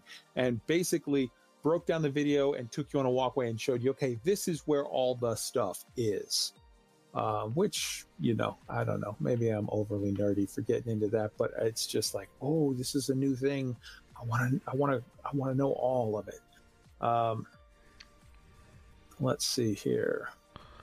you want to know overly nerdy i even loved i don't know parson you can go back to that that math what was his name matthew Florianz that was just there talking about the dangerous sounds Sound. Yeah. you look at his face when he's talking if you can play that part and you just see that unabashed joy and pure love and in my experience when any creator whether it be a movie maker a an author an Yeah. artist when they have that kind of love for what they are creating that makes them that happy they're creating something magical Absolutely. Yeah, that that really stuck out to me. Here you go. Or in, inside a little vehicle, but inside a body. meeting Yeah. It- And then there's this guy, Felix. Fel- I just want to give Felix Isley a hug. That guy, I don't know. I That guy just looks like he's like, I just want to make a connection. All right. Uh, yeah. Super, super interesting. All right. I'm going to now sort of leave the computer notes that I had from the thing on the on on the dev diary, and let's look at my my many pages of scrawled out notes here. Um, let's see here. All right. So, Stephen on the social hubs, we got this. Variations of design, okay. Uh, let's see. Combat missions, exploration missions, scavenger missions. Um, While you look through your notes, I kind of want to, because one of the things they said was uh, they don't have anything to say on fleet carriers yet. yeah. and I think that that is definitely an area because they don't want to cross the li- the ground of treating it like somebody else owns it and whatnot. But one thing, just a little bit of a shower thought that I had, I would love when I jump my carrier into a system if I have. Uh, you know, you could have a setting on your carrier, allow them to dock, but I would like to see, say, for example, if I jumped into uh, Lembava, controlled by Li Yong-Rui, uh, that Li Yong-Rui uh, would send a power play envoy ship that lands at my carrier. And this is this is something I guess maybe for the future when they have ship interiors. But these envoys could potentially land at your carrier, and you can walk through the carrier and go to the docking bay where they're landed. They don't board your ship; they just land, and then you board their ship. So maybe if it's an Imperial envoy, for example, they show up in a cutter, and maybe they have uh, missions that they will offer you on your carrier, but you have to allow the envoy to dock, and you have to have good reps since you own the carrier and things like that. I think that that kind of stuff could be potentially really, really awesome because just the thought of treating mobile NPCs as kind of like these ad hoc environments that all kinds of different things could be done with on the fly. You know, what if one of those landed NPCs that you see just just parked on a barren planet for no reason? They go up and knock on the door, and they open up and say, "Would you like to buy my wares?" It could be interesting. It definitely could be interesting. One thing that I missed out on when I was talking about the uh, scavenging loop, gameplay loop.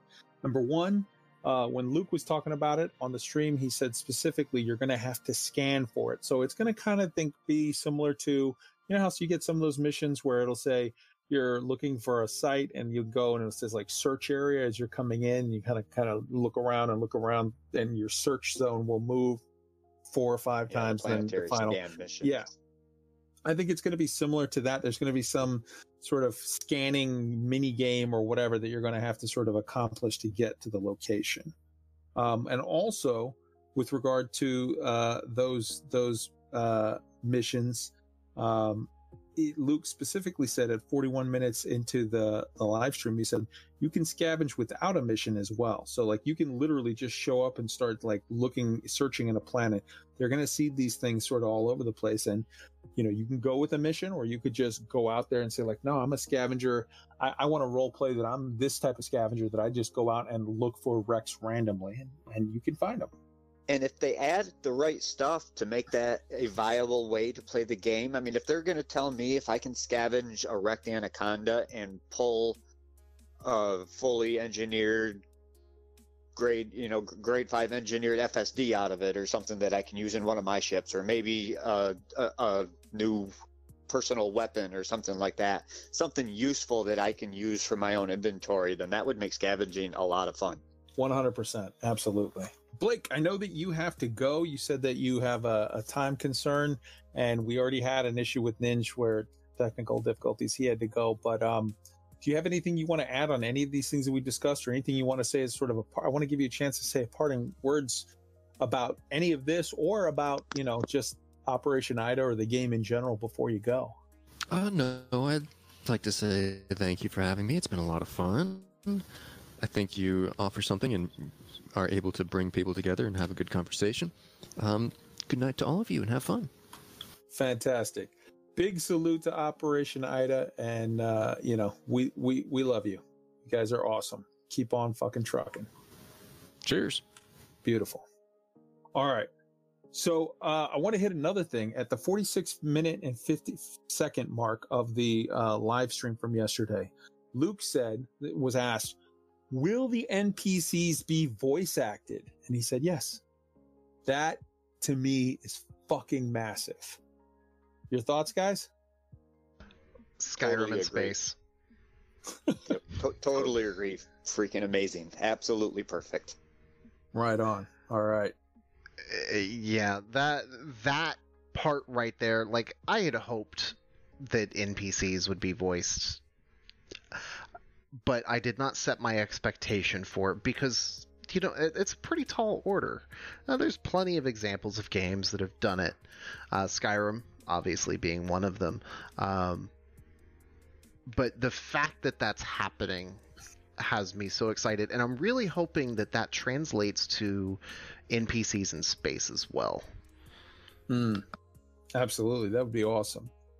Um, so at the 53 minute mark of yesterday's stream was where the question was asked about the jetpacks, and Arf said, I don't know. Uh, we call them, we don't call them jetpacks, but uh, you saw them in the trailer. They are modules in there. He specifically said modules. You can go look for it at the 53 minute mark. At the 54 minute mark, he alludes to either assaulting uh, settlements, you know, force assault, or you know, stealing stuff or stealthy assassination or whatever in settlements. That you know, you can go there. He said you don't have to have a mission. You can go in there and make your own gameplay, and I'll let you read into it. You know, something to that extent. He said.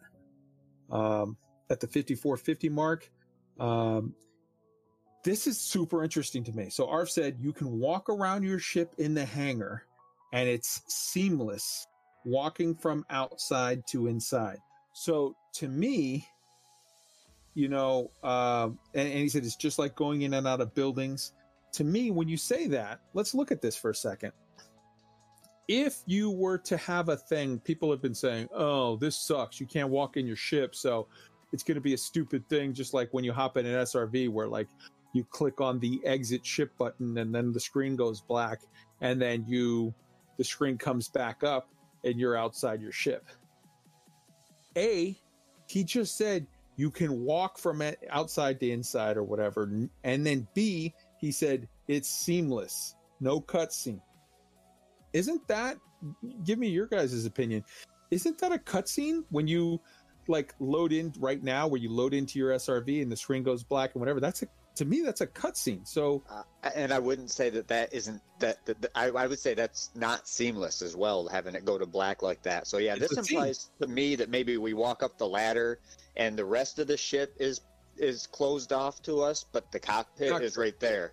A hundred percent. That that's that's what I alluded to in my breakdown video that I thought uh, on on Elite Week episode forty one.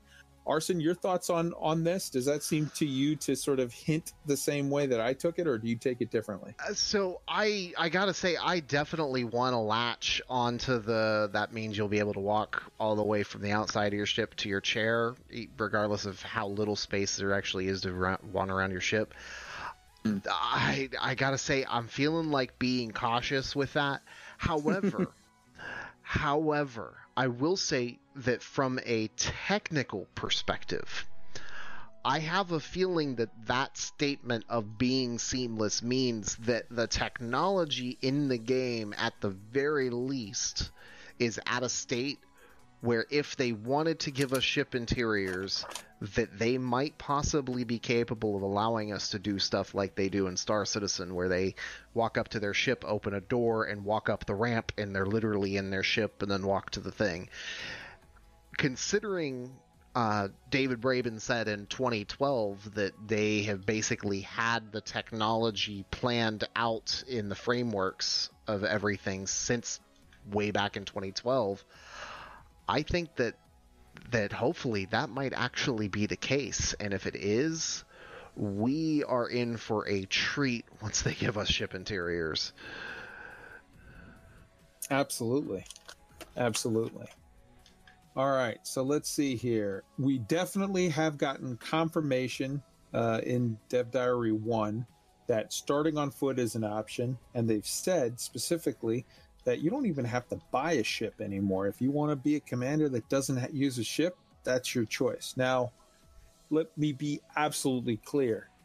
I think that that's fucking ridiculous. I would never want to do that because I love flying spaceships. But the fact that that's even a thing that you can t- contemplate for somebody who's not me, who is excited by that, means that you put so much depth and so many loops and things and whatever that if if if there's so much there that a person that says i hate flying spaceships i love doing all this other stuff if that person could be happy with this product then me who loves to fly spaceship that means i'm getting a full game's worth of shit that's not even in the spaceship plus all the stuff i have that's in the spaceship. So to me i, I just took that as a you know sort of huge, huge, huge plus. What about you? Absolutely, guys? absolutely a huge plus. And one thing that I'd add too, that one of the questions that was asked to uh, in the stream, and I, am pretty sure I heard on Lave Radio that there was an answer, and you probably have this too, Kai, is that they said that the travel with this taxi service is not instantaneous. So it's not going to be you click a button to go take a trip to Sol. It's not you're not going to fade to black and get frozen and instantly be there. You're going to get onto a ship and probably have to wait. And uh, I don't I don't hate that idea. Uh, Lave Radio, I think it was Lave, maybe it was Loose One of the shows was talking about that, and they were saying how it's bad gameplay to sit on a hauler and wait for it to take off. And I disagree. I think that's simulated gameplay. That's a simulation. If I'm getting on an airplane to go somewhere, I have to wait until it takes off to go. And I have no problem. If I don't want to fly a spaceship, but I want to take a taxi, I have to wait and be at its mercy. I like that. Yeah, they definitely said it's not an instantaneous travel, but they also said because they were asked, well, how long is it going to be or whatever, and they said, eh, we, are working. We, we don't want to talk about that yet. I think they're working it out still. They're trying to find the sweet spot of long enough that it has a feel where it's not instantaneous and doesn't feel cheap, but short enough that you don't get pissed off. I think they're working on that, and I, I feel like they'll, they'll I mean, come up. We, we still take half-hour super cruise trips from station to station in certain systems, sometimes even more, and and most of us don't complain about that. I love the vastness of the game. That's part of what made me fall in love with it to begin with. So this to me plays to that. I love the fact that they're keeping this a full-on simulation. Yeah. Okay. Um let's see here. There was a question about the early release of the video. Like this is the second time, and people, some people have questioned, like, "Wow, was the one, was the other one, was the teaser trailer really released early?" Yes, it absolutely was released early. It absolutely was 100% supposed to be released a week later at the IG. Like literally, they showed that video at the IGN thing. That's where it was supposed to go. It was supposed to be part of that. It didn't happen because of an error Again, this time it released early because of shenanigans, however, whatever. And I, you know, they're, I'm sure they're learning from this and they're getting on it. But in the meantime, they rolled with it. Last time they kind of acted like, nope, we meant to do that. I mean, they didn't say it, but they gave that impression by not addressing it. And it felt a little off. This time, you know when when you when you when you you love somebody and they fuck up and they immediately go oops i fucked up it, it's very easy to go like or not even if it's them or if it's somebody else or whatever, but they honestly just say flat out like, "Whoops, we didn't mean this, but we're gonna roll with it as best we can." It's very endearing, and I think it's very. It makes you want to just go like, "Yeah, you know, we're rolling with you. It's all good. Don't you know? Do your best, whatever." I, I think they they rolled with it super super well.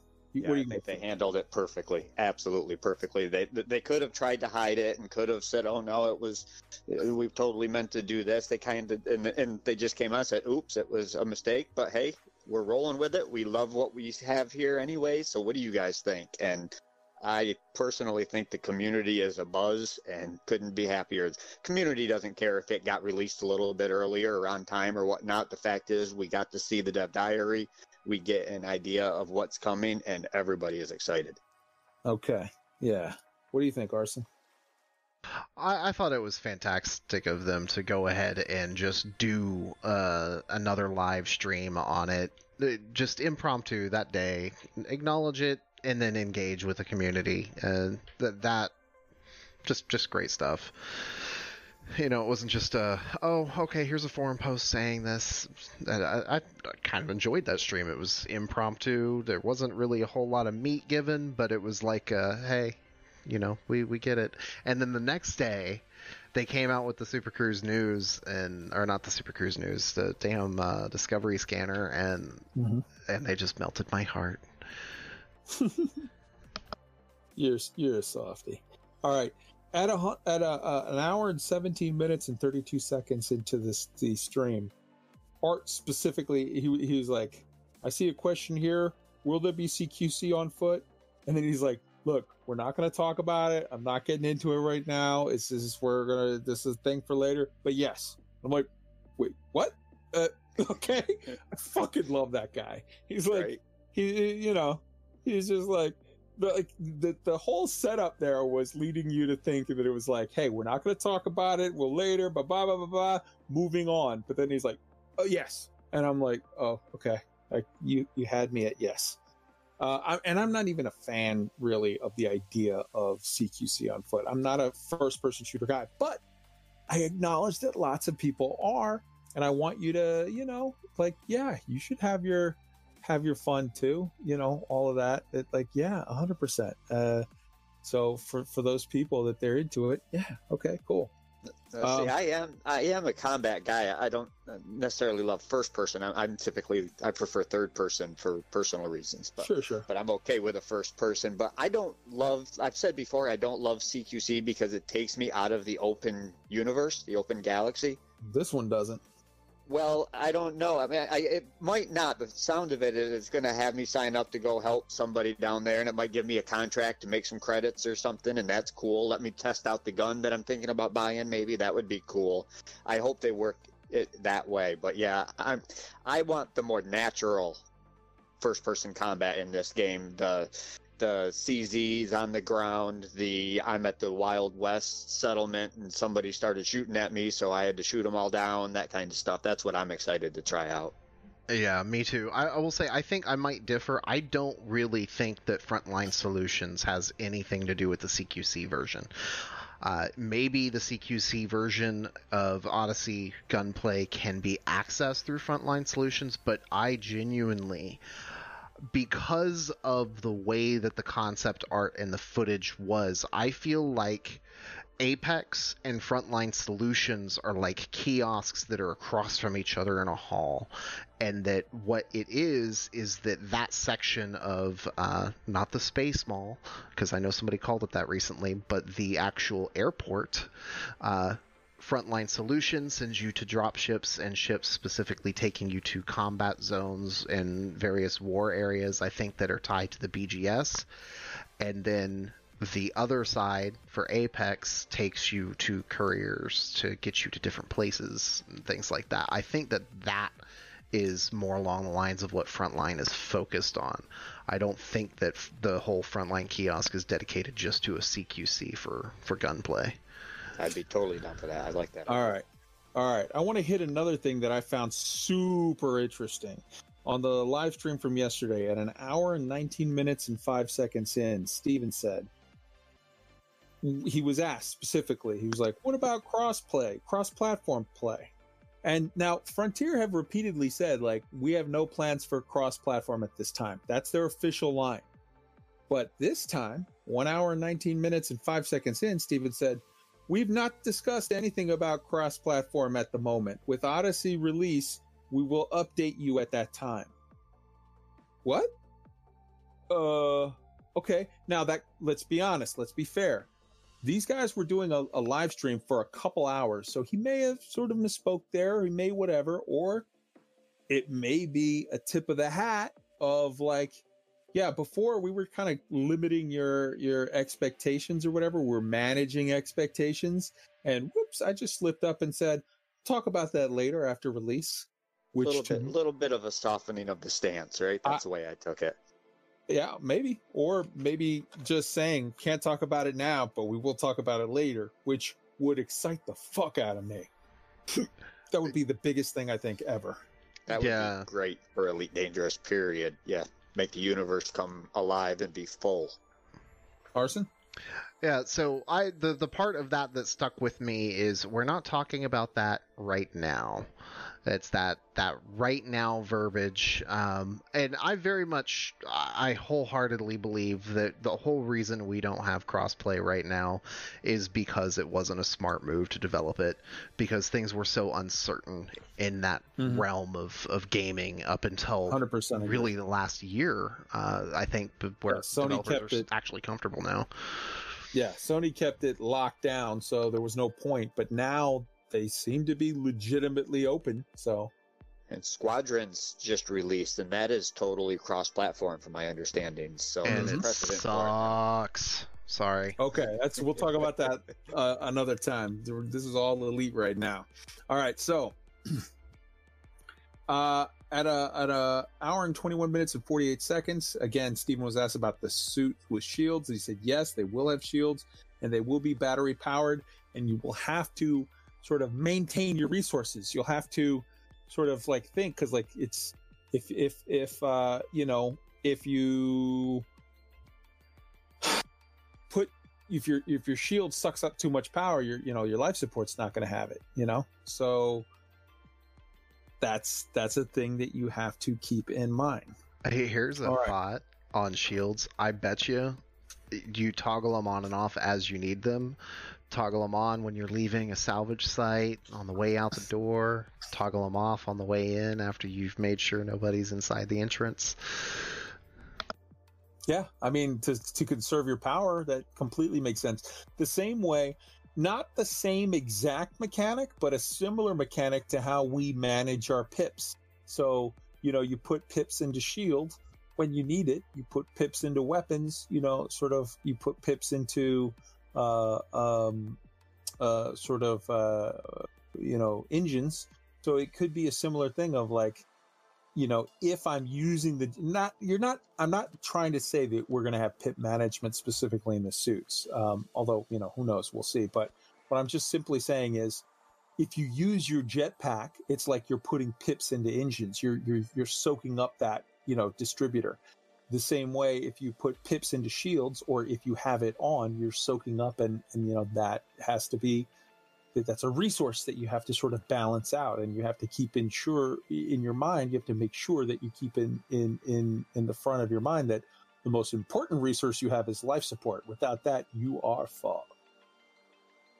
All right, so I think that goes through a good amount of the breakdown. Let's talk about a couple of the other Frontier stuff that happened this week. First off, huge announcement was made that as of October 27th, uh, Frontier uh, uh, Horizons will be rolled into the base game. And um, honestly, I think that's, we've called it, we all called it. Nobody's shocked, nobody's surprised, but I salute it. It was it's an excellent idea. It's a thing that you need to do to, you know, get yourself into a situation where you're ready to aggressively market to uh, the masses as much as possible. They threw a bone. Now, I don't even think they needed to, to be honest with you. Just me personally, I've already gotten, and and you may your mileage may vary, but for me, I've gotten, I paid what 60, 70 bucks for, because, you know, when I first started, I wasn't waiting for a sale because I was a brand new fish. I was a brand new player and I didn't buy the base game and then later Horizons. I bought the 60, 70 dollar package or whatever that's like. It has the base game, it has Horizons, and it also has like I don't know, you got some extra stickers or some shit. Like yeah, you get these paint jobs, you get these whatever. It was like a package combo deal. I paid 70 bucks, all right? I paid as much as you could sort of possibly pay for this shit if you factor in the amount of hours I've gotten out of this game, it's it's literally pennies, if that, per hour. Like it's nothing. I have gotten I don't need a new paint job. I've gotten my money's worth out of this. I've soaked it all up. But it was a very classy touch to throw the paint job in and say, "Hey man, you get this special paint job for all of your ships and you can only ever get it, you know, like this way. This is I that's awesome. I think that's very very classy. Um, the other thing that I want to throw in here is why would you do this now? Why would you roll in? Because companies want to soak up as much money as possible. They want to make money. So why would you, you know, roll in the base game before the other one is released? Here's why. And this is just my hunch. This is not official. I do not have any inside information that I'm sharing at this time. I'm just giving you a hunch. My hunch is you do that so that you can clear the decks and get shit ready for pre-order announcement. So that it's you want a very clean transition to you want this transition done before the pre-orders so that it doesn't muddy the waters of people now complaining because wait, you're trying to sell this and then this and then three, well, I have to buy whatever. No, you want people to know when pre-orders are coming out, if they're excited say, yeah, fuck it, I'll put, I'll put, you know, money down on this game that you could say like, okay, it's only going to cost me this plus this. Not this plus this plus this. Arson, your thoughts on this announcement and my speculation on pre-orders coming soon after that October 27th. I, I, definitely believe that'll probably be the case. That feels about right. If if not October, then definitely November. Um, as far as it's concerned, I think the the biggest thing is letting those that haven't had Horizons access have a little bit of breathing room before Odyssey drops, so that they can start engineering their ships since they've been holding out because they're gonna need it. I feel. Right on. Tweaked. I, I don't know if it's because of a pre-order coming up. I personally, I hope so because I'm ready to fork over however much they want to charge for Odyssey as soon as I can. But I think it's probably to clear up any confusion because you don't want to have here's Elite Dangerous Core, and here's Elite Dangerous Horizons, and here's Elite Dangerous Beyond, and here's Elite Dangerous Odyssey. You don't want all these different conglomerates of the game. So now they just cut it down. This is Elite Dangerous, this is Odyssey, which is coming and that's it. And and I also think it has a lot to do with the fact that because all the planets are getting a re a, a redo with the graphics and everything, that and and I, I think they just want everybody to be able to land on this stuff and, and enjoy it. And really, it's been out for how many years now, and it's pretty inexpensive at this point, anyways. Really, so it's probably time to roll it into the base game. I right. hope I hope there's a pre-order coming soon because I'm ready. All right. So now let's move on to sort of the next topic, which is Galnet. There have been a lot of Galnet stories. We're we're already after ten o'clock. We don't have the time to get into them in detail, but obviously, I just want to give much love and salute that that Galnet is still continuing. It's still rolling. The narratives are interesting. Things are happening, and uh, we're going to talk about some a lot of that tied into the, the CG stuff coming up. So let's talk about the CGs. First off, we had as of yesterday the payoff of the CGs from two weeks ago.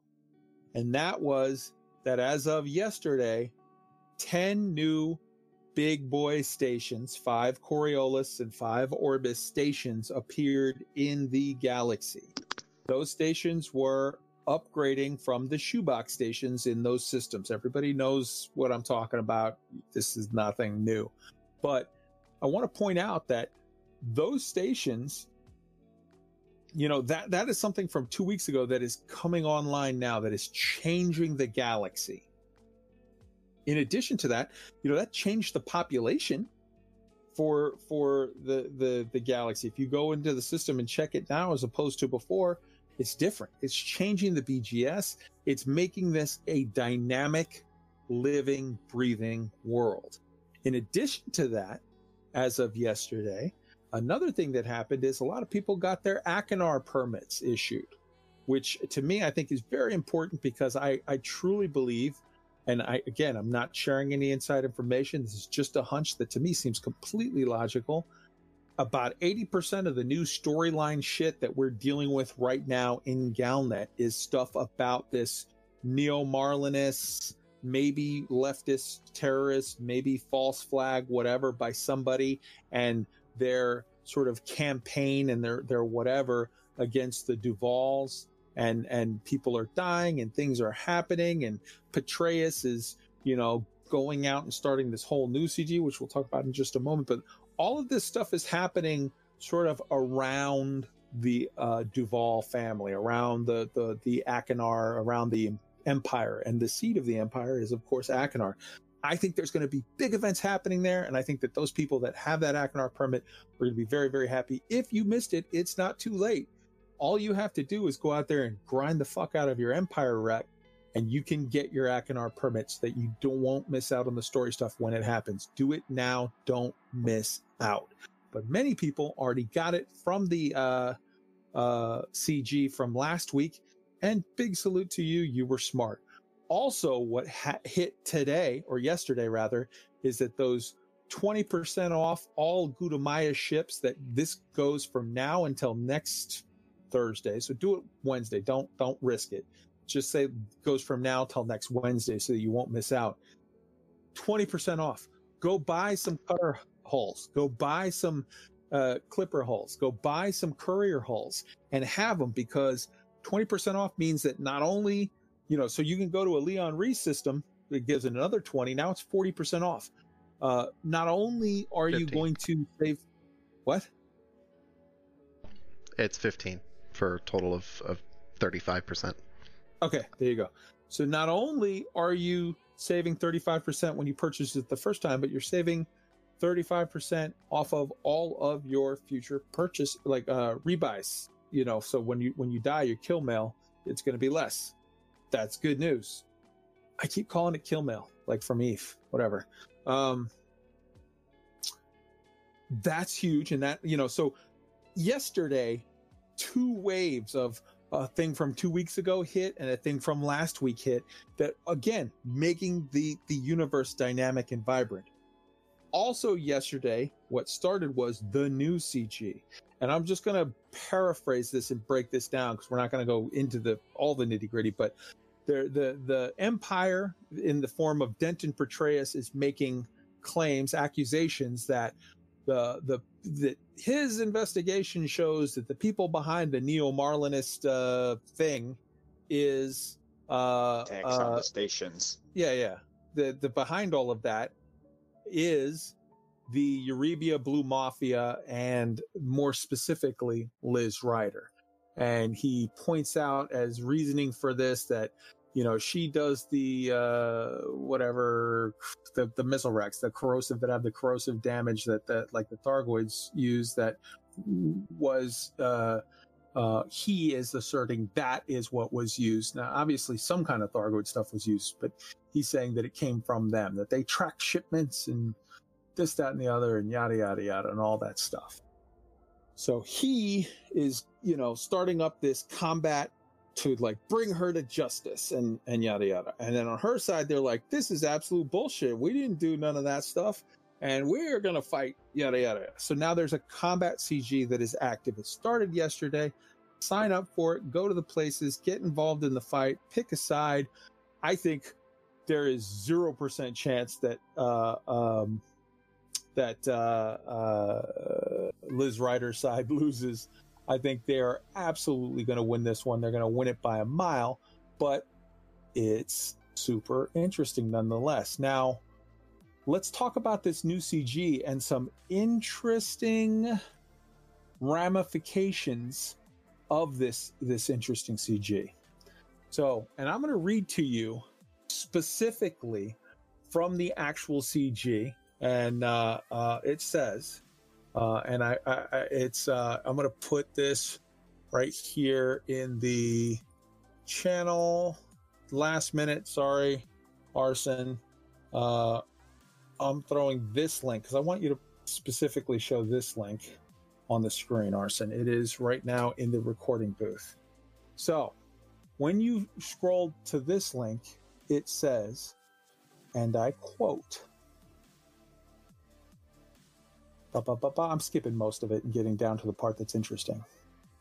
If victorious, for the Liz Ryder side reward, if victorious, supporters ending in the top 75% of contributors will have a fully engineered, lightweight, and high capacity Class 2 Seeker missile rack with thermal cascade put into storage for them at the Awiria Flurble Starport by the 10th of October 3306.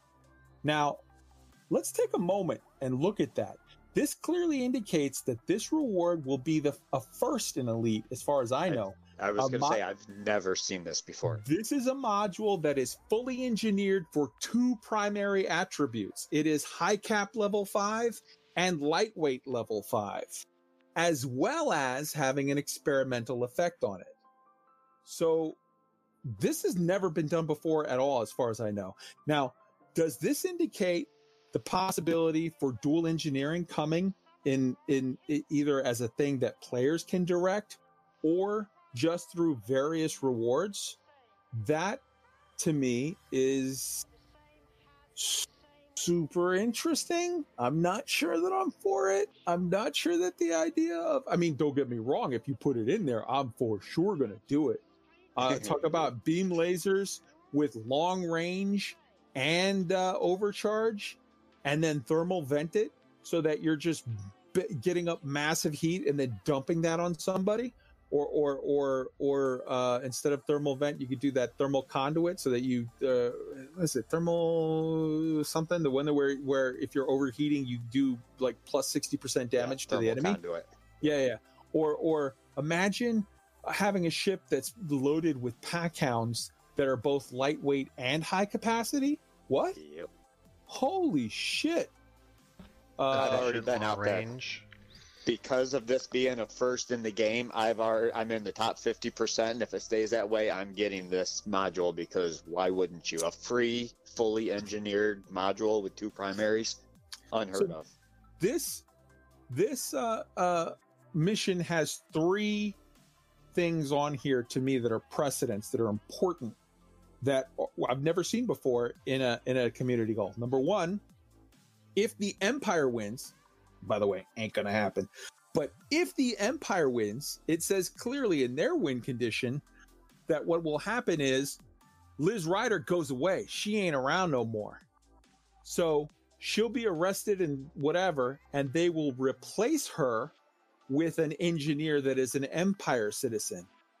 Who knows what the hell that means? Like, Which means we'll have to rank up all over again, I would imagine. maybe or maybe not maybe it's just that the name changes and it's the same you know it's it's going to be the same missile racks the same shit but it's just an empire citizen now or maybe it means you get whole new engineers or maybe you know I, I think it actually says in the thing that you won't have to rake up again those people that have it It already does, will yeah. still have access so so it doesn't mean that but like it means we've never seen an engineer be in peril in this game again Right.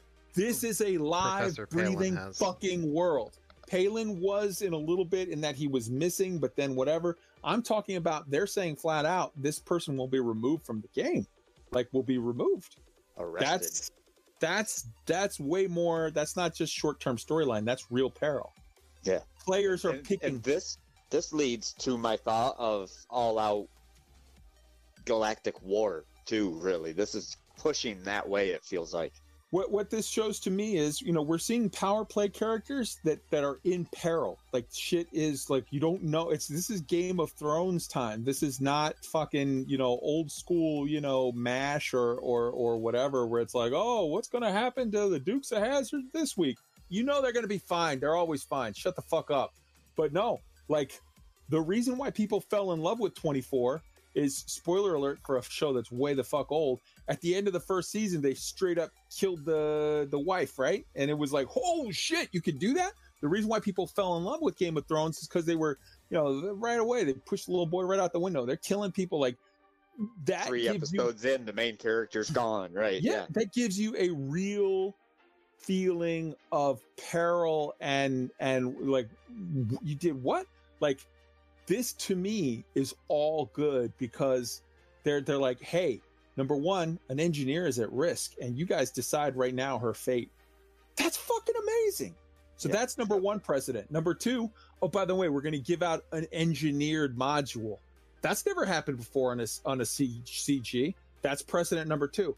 Precedent number three oh by the way it's double engineered. What the fuck? Uh, i i so because i've heard from the community from some people that they're like man i'm glad cgs are back but like meh. It's like i don't really want to do 'em." okay fine. But look at what we're talking about. This is as of yesterday three massive things happened. One the footprint of the entire galaxy changed and that the populations changed the bgs changed and 10 big stations popped up. We did that.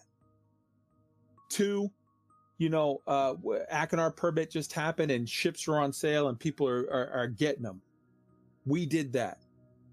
Three this big you know thing is going to happen and an engineer is in peril but not really but in peril and new engineering type thing? I don't what? All right arson. Your thoughts on all of this cg shit and throw in a salute to galnet because they're fucking awesome oh seven. Uh, as far as the CGs are concerned, I, I feel like this is a period of time where they're basically making a point to let us know we can give you things as rewards well beyond just a credit balance increase or decal and I think that is fantastic. I I gotta say I really like the idea of double engineering. I'm curious if that is just a one-off at the moment, or if they're planning on more generally unlocking that for us. Uh, I really like the idea of being able to take my long-range beams and add efficient to it. but yeah, okay all right tweet Yeah, I I love props. Hats off to FDev because the Galnet has been cooking ever since it started back up again. I mean, cooking and and like you said, this is borderline epic storytelling. Now that we have major players in the galaxy in peril, in in serious peril, and again, props to FDev because I didn't partake in a lot of the community goals, but I always paid attention to them back before they disappeared. I never saw, you know, there were some paint jobs and some money and some different things here or there. I never saw rewards as good as 20% off Gutamaya ships or a double primary, fully grade 5 engineered module. Never have I seen that in this game. So props to FDev for raising the rewards because that gets me out there a lot more than just some credits and and some minor things. This kind of stuff gets me out there. I couldn't get out to the last one because I had a lot of BGS fires to put out. This one, when I saw the reward for this, I got right out there late last night and got myself on the board. Yeah, I just want to say, uh, I don't get me wrong. I, I'm not even sure I'm a fan of the idea of double engineering. Like I said, I feel like ooh, engineering changed the game a bit, and I'm not sure if going down that road further or whatever. But I mean, if they're going to do it, it's it's like, you know, Yeah, I, I think don't- less I people don't in want America. Go ahead. Yeah, I was just gonna say I don't want to see double engineering opened up for us. You know, I don't want to be able to go to the engineer and decide to pick two of the primaries myself. But I don't mind every now and then getting a special give me for a community goal like this from FDev. If it's just an occasional thing like this, I think that makes it much more valuable and much better in my opinion. Now, I want to go into this is going to be a quick fire thing, but I want to talk about a couple of things that uh, uh, I got specific information from Frontier about. This is a thing that we've uh, um, you know other other content creators have have discussed. So I, I want to go through it as well. So let's see. For the addition of ground ports that we can walk through, are we only able to walk through the new atmospheric planets, or should we expect existing non-atmospheric planets, ground bases, structures to be upgraded, changed, so that they also have the same uh, interactivity? Uh, the answer to that question is Odyssey will allow on foot exploration of planets without atmospheres, those landable in horizons. The ground ports found in those planets will also be upgraded. We will also be able to see other people. Will we also be able to see other people moving on the surface? Yes, of course. You'll be able to see and interact and fight with other players. Um, these are, you know, they're answering specific questions, and I, I definitely want to, um, you know, acknowledge that. Um, with the addition of Apex Interstellar, could a player play the game entirely on foot and never board a ship of their own and just play the game as a non flight sim in essence? Yes, absolutely. New players can play the game without ever flying their own ship, but there will, of course, be areas of game of the galaxy that those players won't be able to reach. Um, like these are a lot of these are like sort of these are you know okay that one specifically we have heard from from from art as well but i want to i want to bring these up here you know in the beginning you mentioned the various suits designed for various gameplay just to be 100% sure if i pick a mining suit uh, i'm not locked into that suit meaning i can later go and switch over uh, to a more combat focused suit if i like the suit is something you choose to wear rather than something that you are bound to. Odyssey players can change between suits, uh, but most will have a favorite that they upgrade to its full potential. Again, as as as uh, uh, Luke stated, these are your ships, so you're going to have multiples and whatever. And yeah, there probably are. You're going to have your sort of base one that you use most of the time, but you can also pull out other ones. They did say that with regard to Apex, that travel uh, between stations won't be instant. It'll be like taking a journey in a passenger vessel. As for the exact time required, we aren't ready to share right now. That's, you know, again, I think they're still tweaking it and they're getting it to about the right level. And I, I encourage them, don't commit to something up front, get it right. And then when, when, when it's right, and I think that this will come down to beta, that, that will probably get tweaked a little more here and there as well when we asked them with regard to the the currency situation, you know, how is this going to work? Because if you remember, I've talked a long time ago uh, that that you know saying like this doesn't make any sense because if you can afford bill, you know, for all those of us that have billions, there's no way that a gun or or a, a, a jet pack or a suit is going to cost you know billions of ISK or uh, uh, credits. So like uh, you know, it doesn't sort of make sense unless you have to come up with some new currency, whether it's, you know, like the engineering Ryan has those mats or, or, or, you know, whether it's planetary dollars or like some, there has to be something. And of course, they confirm no, that there will be other valuable items requested in trade. More on this later. I think this is going to be you know, uh, what you have that you're going out and scavenging and stuff. You're gonna, you know, oh, I need again like engineering mats. I need, you know, this many pharmaceutical isolators that I, and not pharmaceutical isolators. I'm just throwing that out as a placeholder name. But you know, pharma, you know, uh, not pharmaceutical isolators, but pharmaceutical reciprocators, some new shit. But like, oh, I can find this on combat type wrecks, or I can find this on cargo type wrecks, or whatever. Um,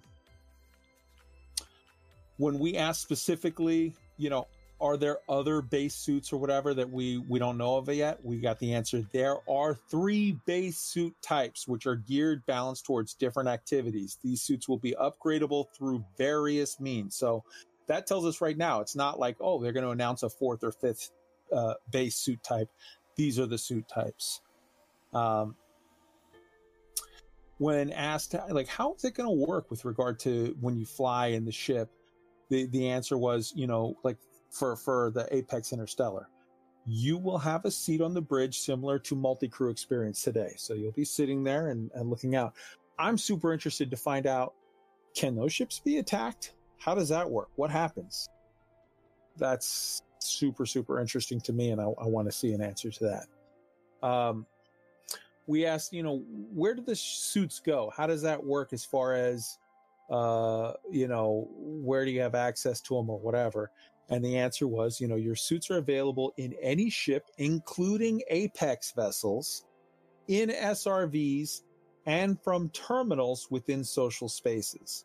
So if you need to change your outfit, I need to go to my combat suit or I need to go to my exploration suit or whatever, you can when you're in any ship, including taking a taxi ride, you can change it. Your, your luggage is with you.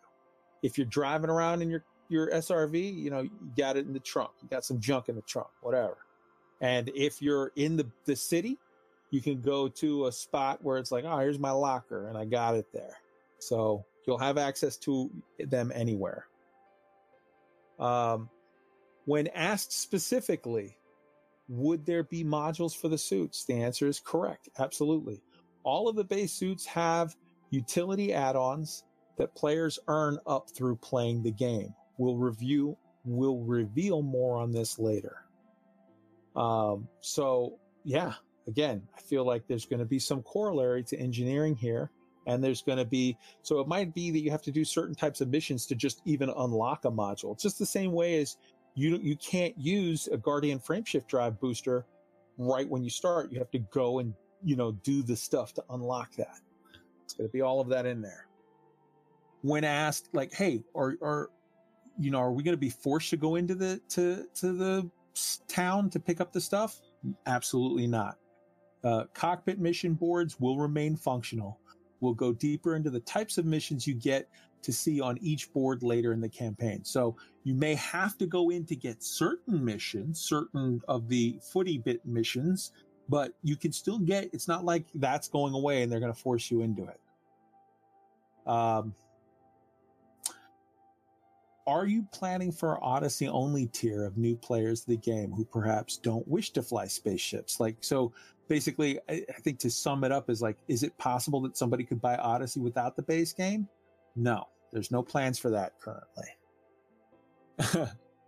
they were asked about emotes, and the answer was nothing to announce with regard to emotes right now. So, you know, wait and see. They'll talk about it later. Um, when asked, can you give us more information about the different types of stores? The answer was, you know, Pioneer Supplies, general outfitters of weapons, spacesuits, and related consumables.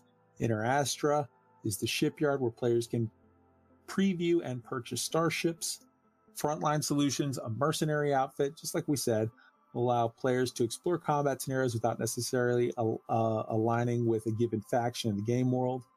Apex Interstellar is your taxi service.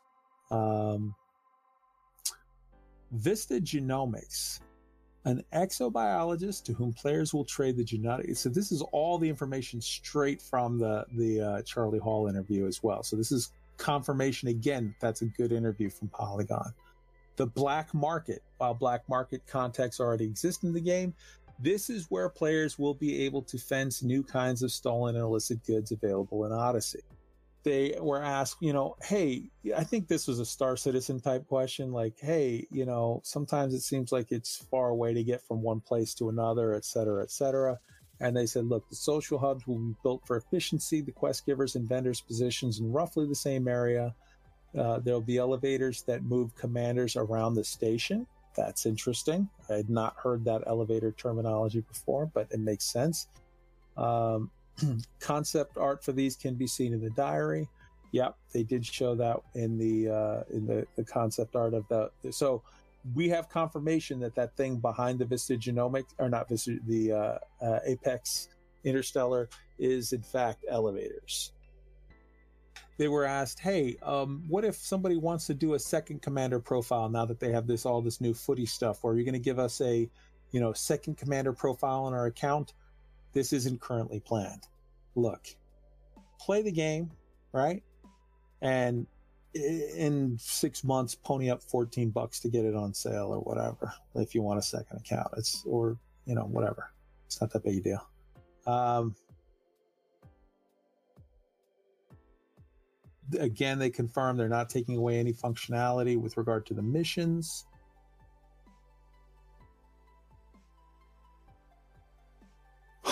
Okay, this one is an interesting question. it was asked is there like a capital city type major major super hubs major super big you know kind of things and they the answer is we don't have anything to share about that right now which is not a no i think that's not a thing that's coming on launch. I think that's a thing that's coming six months to a year down the road in odyssey but we'll, we'll see. Um they did confirm that it's first person only. So that's you're going to be your mode of for the footy bits it's going to be first person. It's not third person. Sorry tweak. I, I'll do I, it. I just want to say absolutely thank you because the biggest issue, hands down, in any first person shooter with third person and first person options is that if you want to be immersed and third person is an option, people just use it and look over crates without exposing themselves. And yeah and around combat walls and stuff. yeah, and Yeah. I'm glad that that's not going to be a thing. And But, Frontier, but on the thank you. opposite side of that, most first person shooters that I've played don't allow you to take true cover behind walls and shoot around corners and things like that, which I find totally unrealistic in gunplay. Because if I were in a gunfight, I'd be hiding behind walls and doorways and peeking around and shooting when I could and everything. So I hope they find a way to allow us to do that kind of stuff. Listen, I, they're gonna give I, us a- I, we, we don't know. They're going to give us a full dev diary on that we'll hop into it then. Yeah, I, I do hope for stances like Arma though, because Arma, you know, you can do third person in there, but you can move your character's stance in ways that are realistic for actual uh, CQB combat in real life, and it's a really great implementation, and I hope they do something similar to that for it.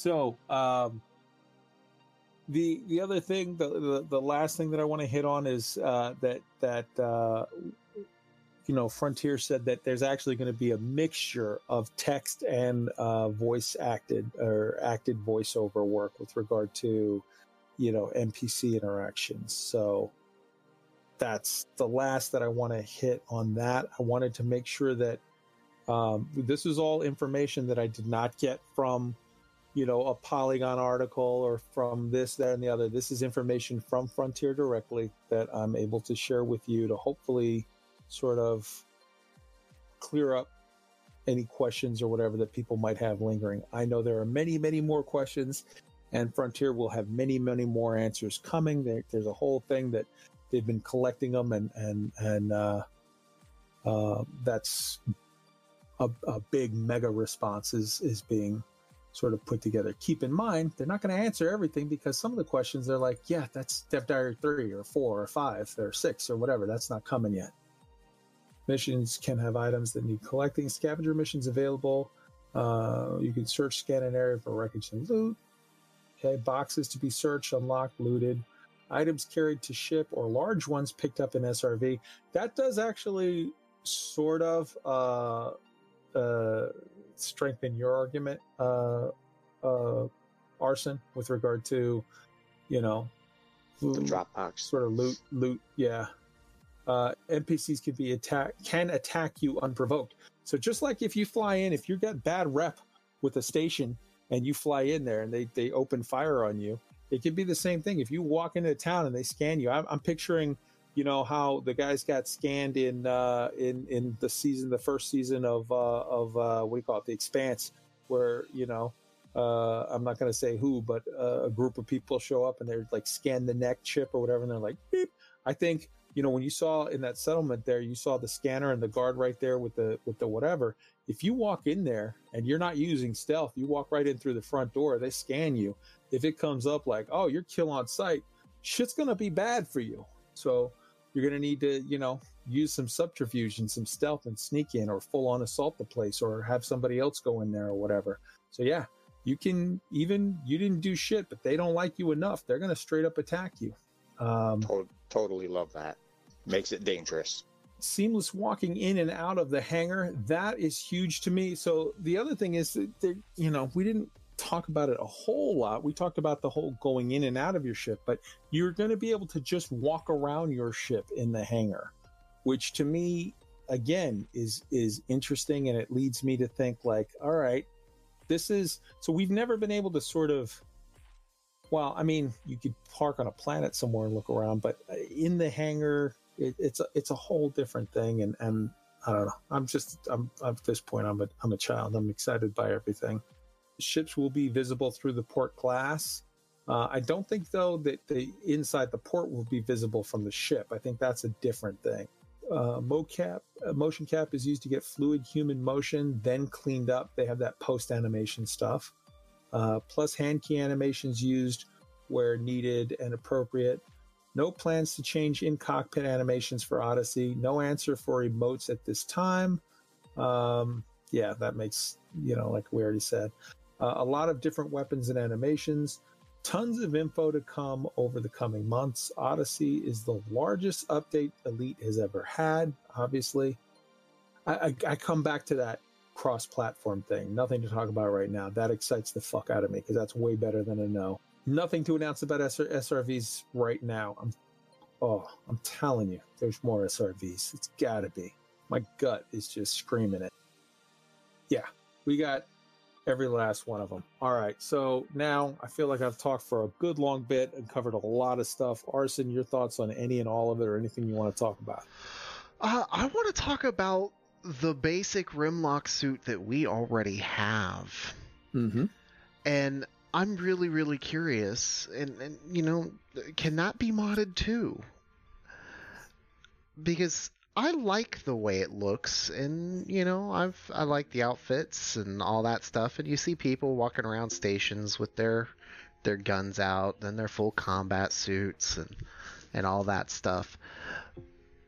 But what if I just want to be in my pilot suit? Am I gonna basically be the equivalent to naked, or can I actually amp that up a little bit. Maybe have a little bit of initial defense if something spews off, so I can pistolier them with my pistol or something. Uh, just, just, just food I- for thought there.